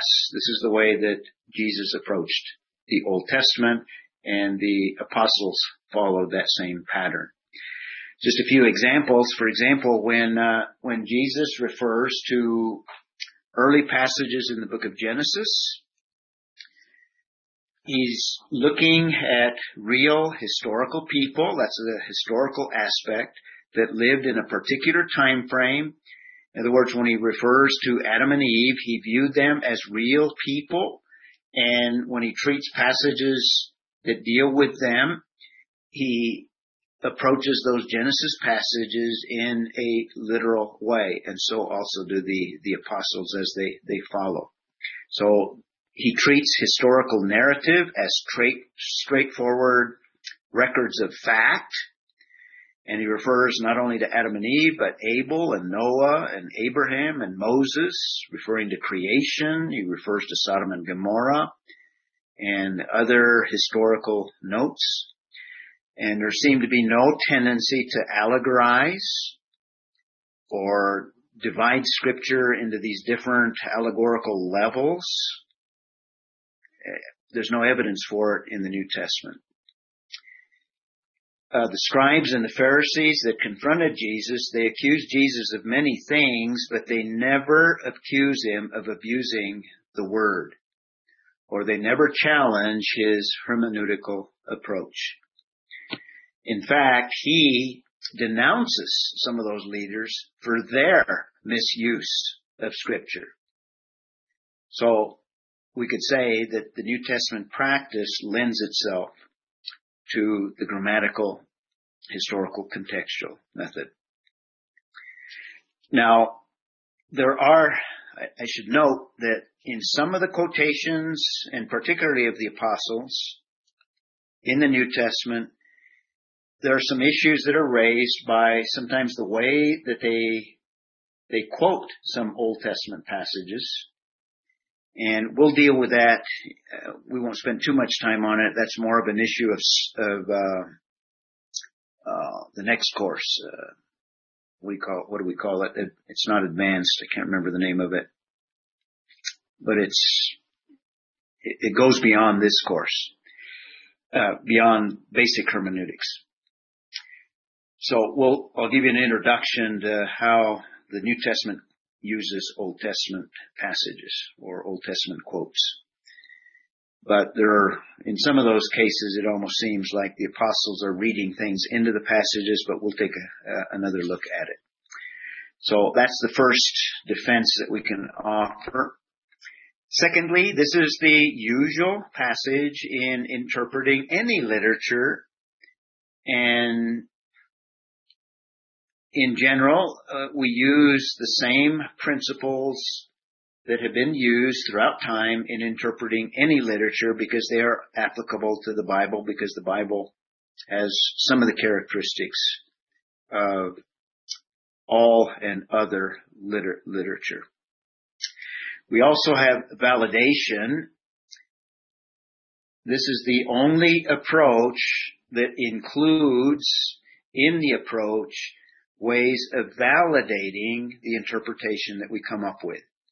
So we can test whether or not our interpretation is consistent and, and valid, and we'll get into that when we get into the exegetical process.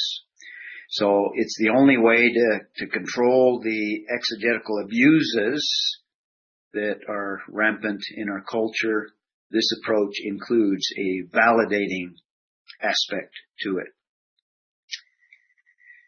So, uh, also, fourthly, we could say the literal, in a more strictly literal sense, you have to have it before you have any foundation or basis for any metaphorical language that might appear in scripture. So you have to start with a literal interpretation in order to have guidelines and a foundation to be able to understand how an author may in fact be using a legitimate form of communication that we call metaphorical. So that's a little introduction to the grammatical, historical, contextual approach. In the time remaining, I'd like to look at at least the first, what I describe as essential principles. And before I do that, let me see if there are any questions. Anyone have any questions so far?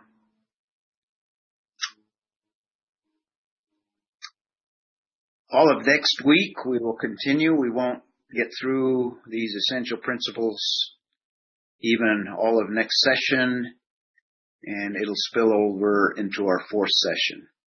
But any questions before we start on the first major principle? Everybody's okay?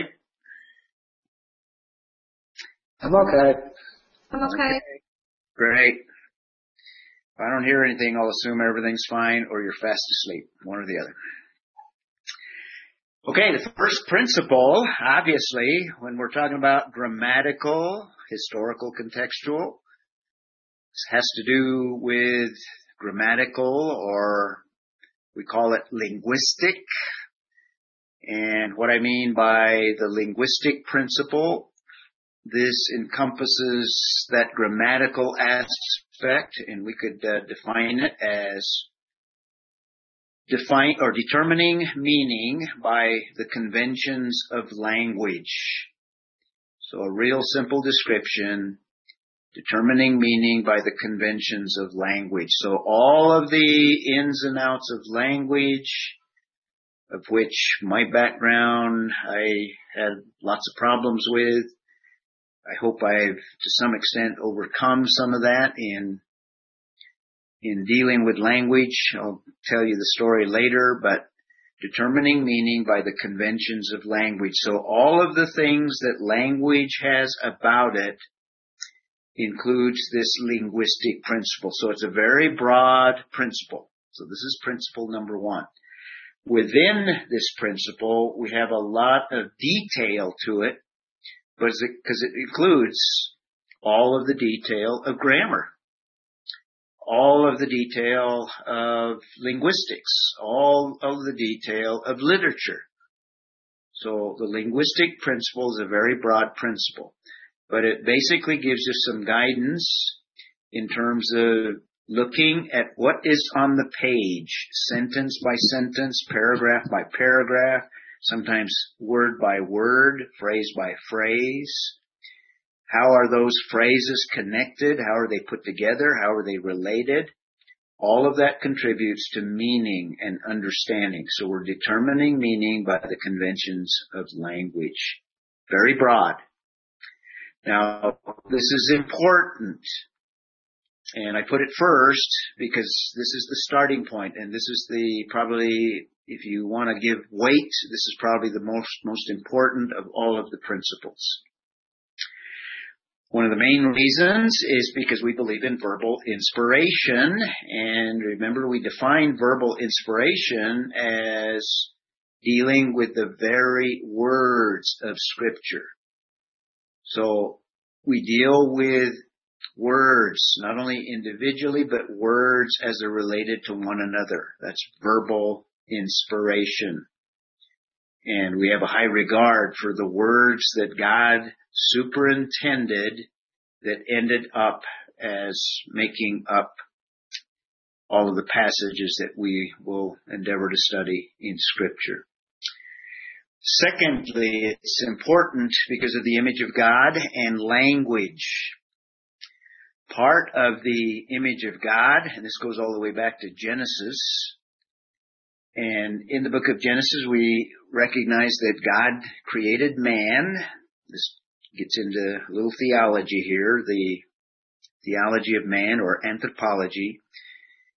We believe in the nature of man as having the image of God. God created us in his image. Now we believe that the fall had drastic effects, but James refers to even the unbeliever as created in the image of God, so there's something of the image of God that remains in man, even after the fall.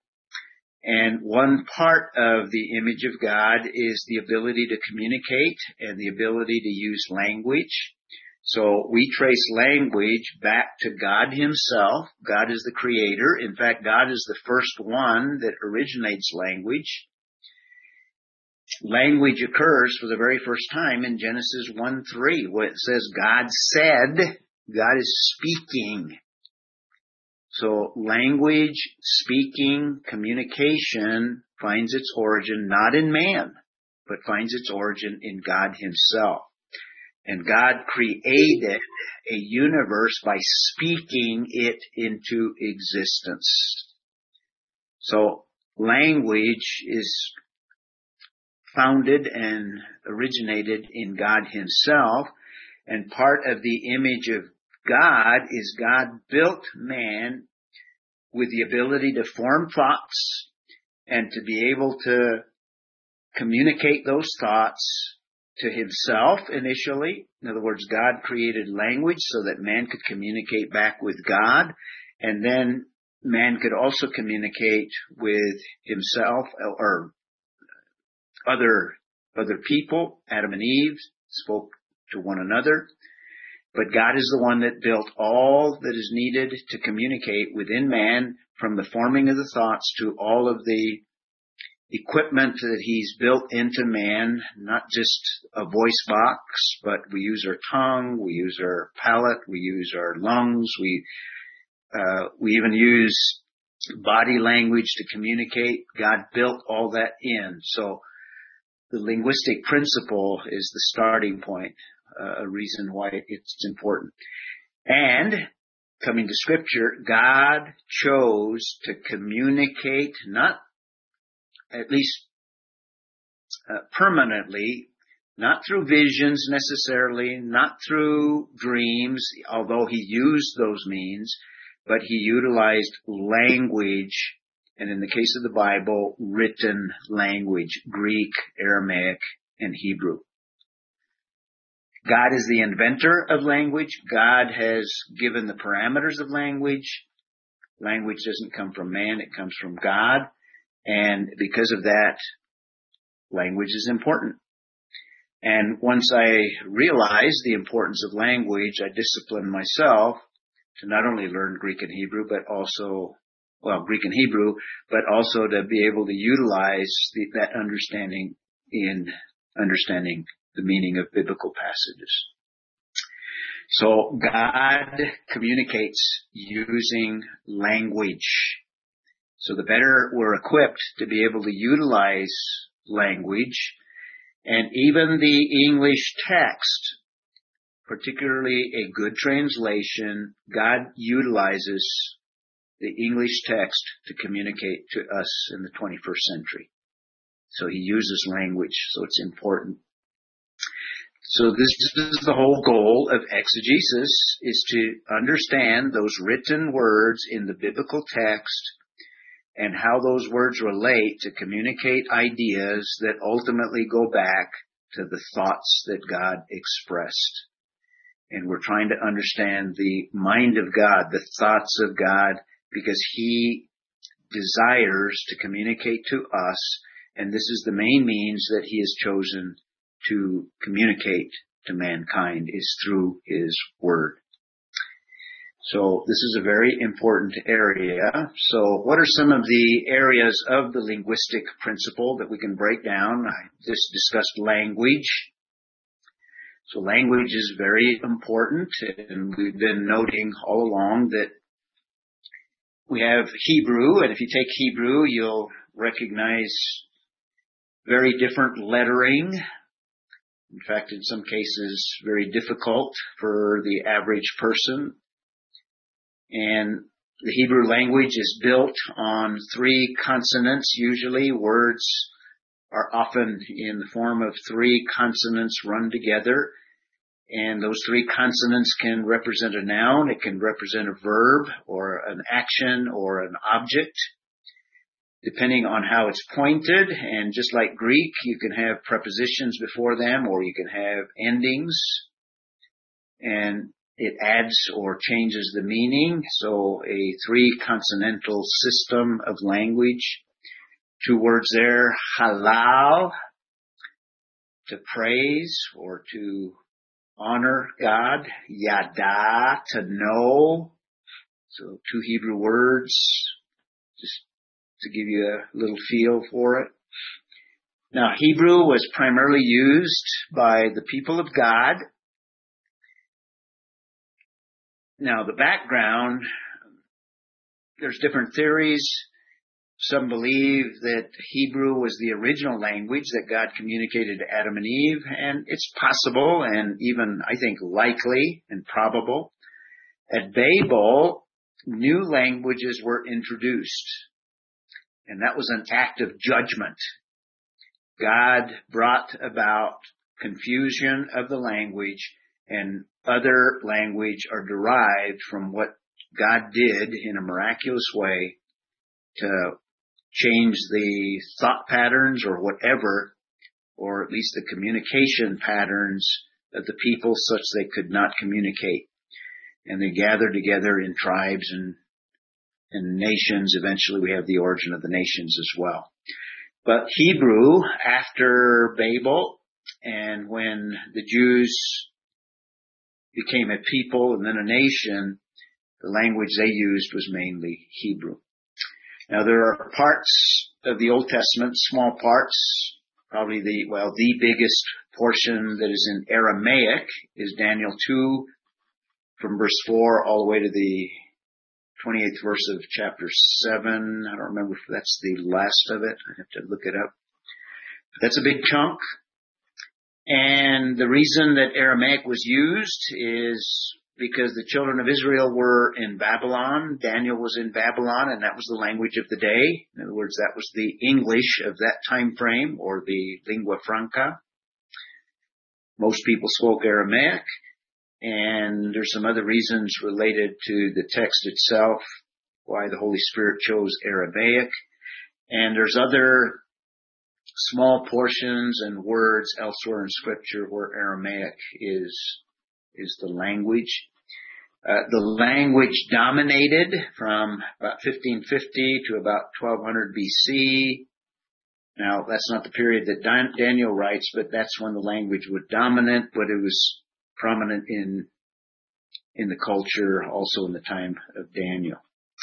So those are the two Old Testament languages. If you go beyond this course and take biblical Hebrew uh, and if you're desirous, you can take Aramaic as well later on. I would think you'd have your hands full with Hebrew. The New Testament is entirely written in Greek. And if you take Greek, they'll give you probably a brief background on it. The New Testament is classified as what's called Koine or common Greek. So the Greek of the New Testament is not this spiritualized or unique Greek. Koine means it was the Greek that was spoken in everyday conversation, everyday communication. In the Greek Empire, in the, or the Roman Empire, the Hellenized Roman Empire in the first century.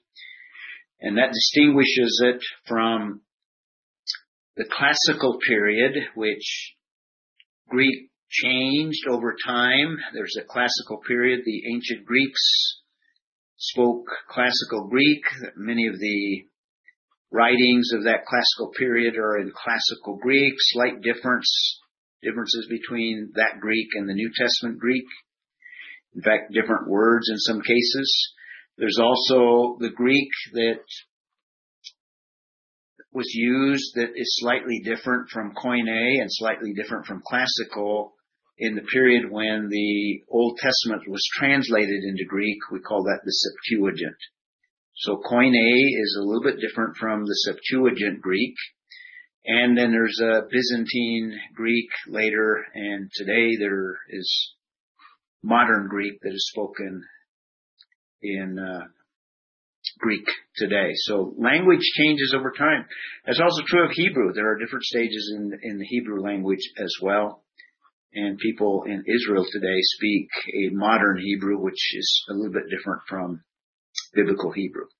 So uh, it deals with languages and obviously we will be limited to English, so we'll be limited to uh, translations. But you need to be aware that hermeneutics gives guidelines for the total picture here. So Greek has its beginnings about 3,000 years uh, to about 1000 BC. That's classical Greek, but it also has been spoken all the way to present time.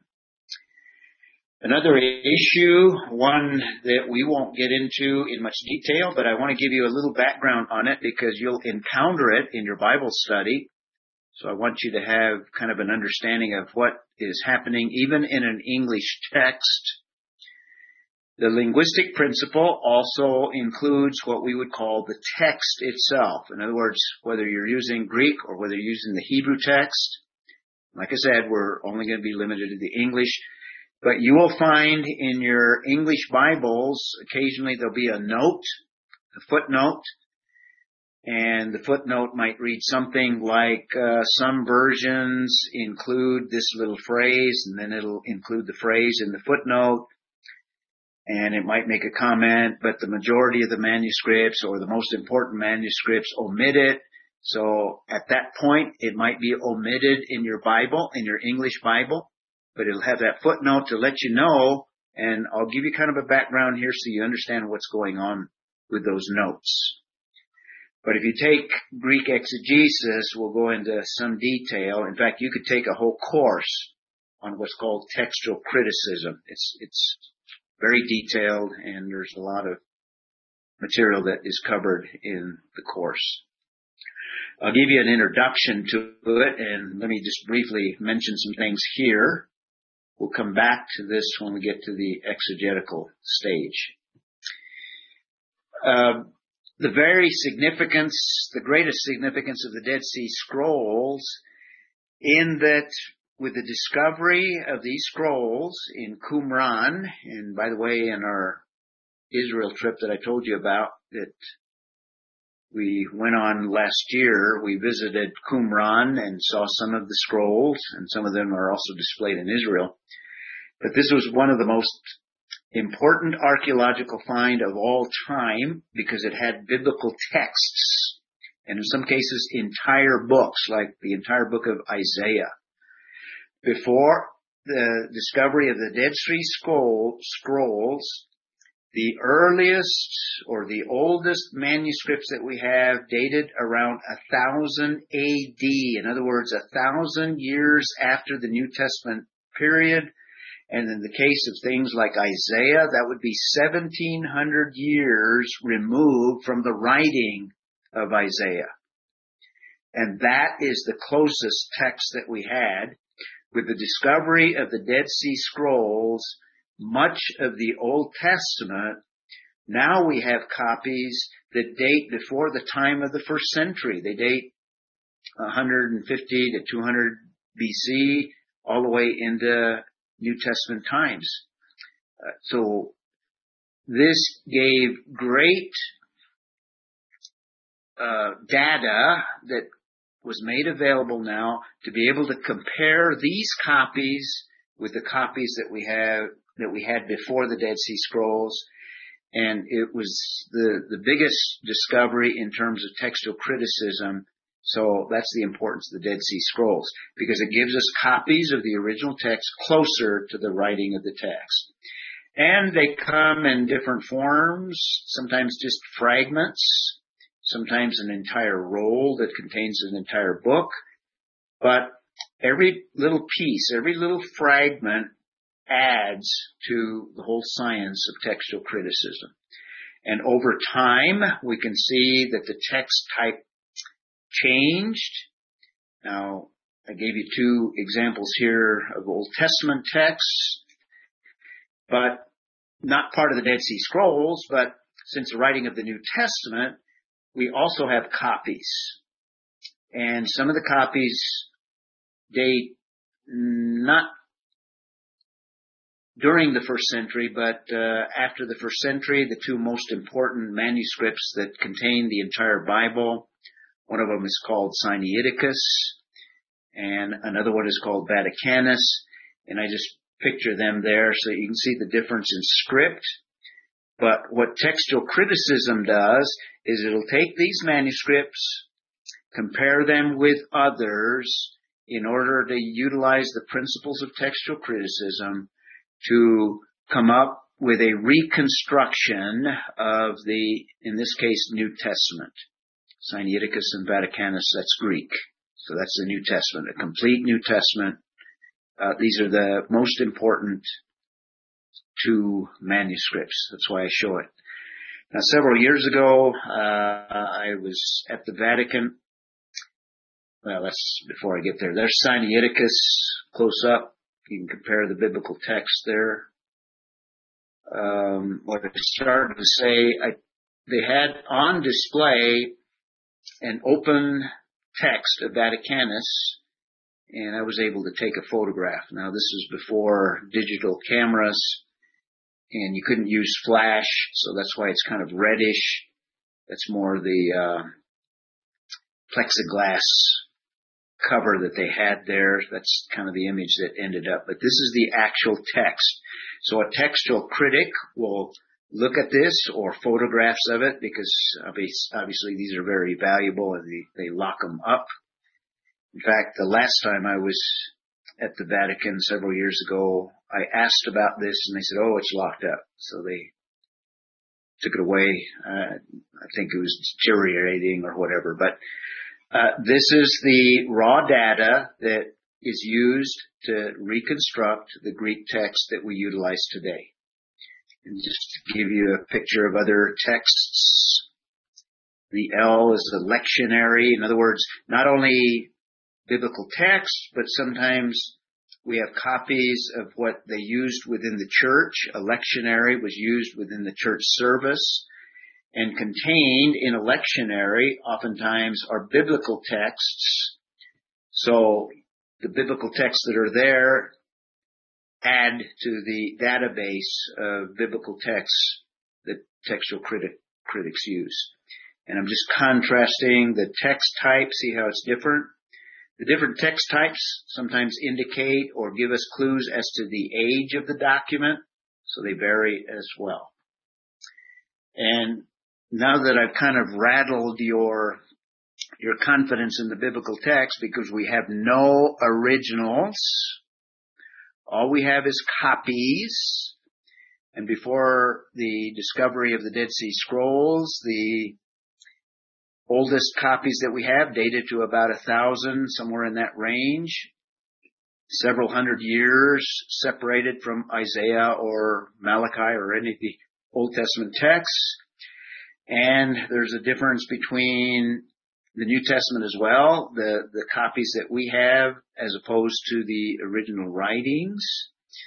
Uh, let me conclude by regaining your confidence and then we'll pick up there next week.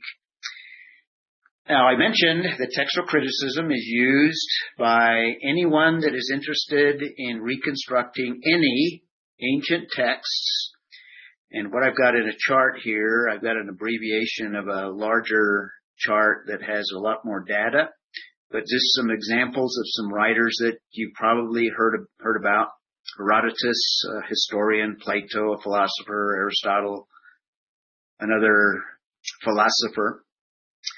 This is the material, or this is the data that the textual critics from the, the classics, those in the universities, this is what they have to work with to reconstruct the original Herodotus writings or Plato or Aristotle. And I've got it in contrast to what we have in terms of the New Testament so that we regain our confidence that what we have represents what Paul or Peter or Luke or James wrote. So just compare it. And I could give you uh, many others, but these you may have heard of. The dates of writing, we don't know for sure, but Herodotus wrote about 480 to about 406 BC, Plato 427 to 347, etc. Aristotle, I got the dates there. The earliest copies that we have of Herodotus, notice the difference there, BC time frame 480, 406. The earliest copy of Herodotus about 900 AD. Almost what? 1300 years, 1400 years. Similar to Plato, a greater span with Aristotle, 1100 AD, the earliest copies that we have. So the span there for Herodotus, 1300 years, Plato, 1200 years, Aristotle, 1400 years. From the writings of Aristotle to the earliest copy that we have of the writings of Aristotle. See the difference there? Notice also the number of copies that we have. And some of them are older than that 900 AD, or, or younger, I guess you'd say, uh, closer to our time frame than that 900 and that 1100. We only have eight copies of Herodotus. Now, I don't know if there more have been discovered since I got this data, only seven for Plato, but even if one more, I mean, what we're talking about, one more, two more, only seven for Plato, only five for Aristotle. Now notice the great contrast.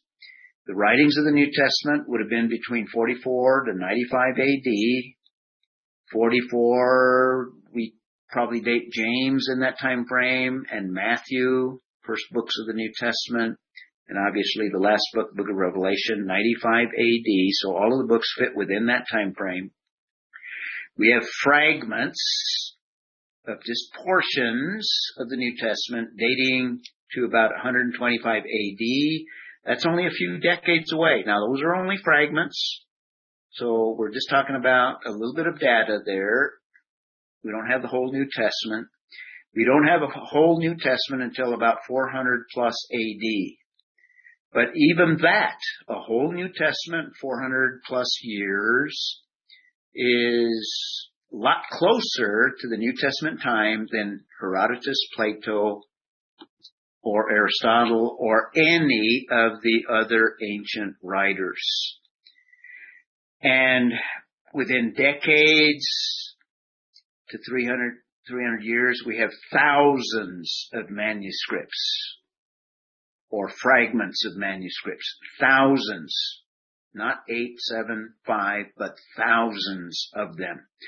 And the more data that you have, just like in science, you have more data, the more refined, the more precise can you come to conclusions based on that data. So also the more data that you have in textual criticism, the more precise you can be and, and more certain that you have the reading that represents the apostle Paul.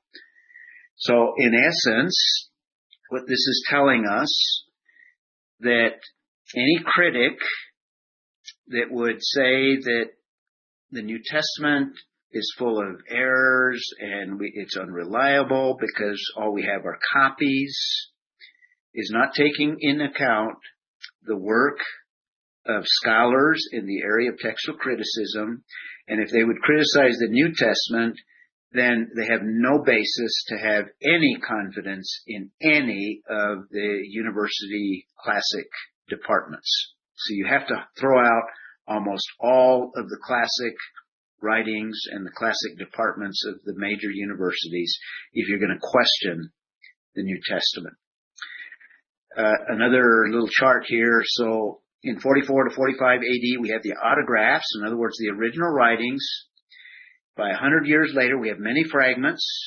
200 to 500 years, we have many complete documents.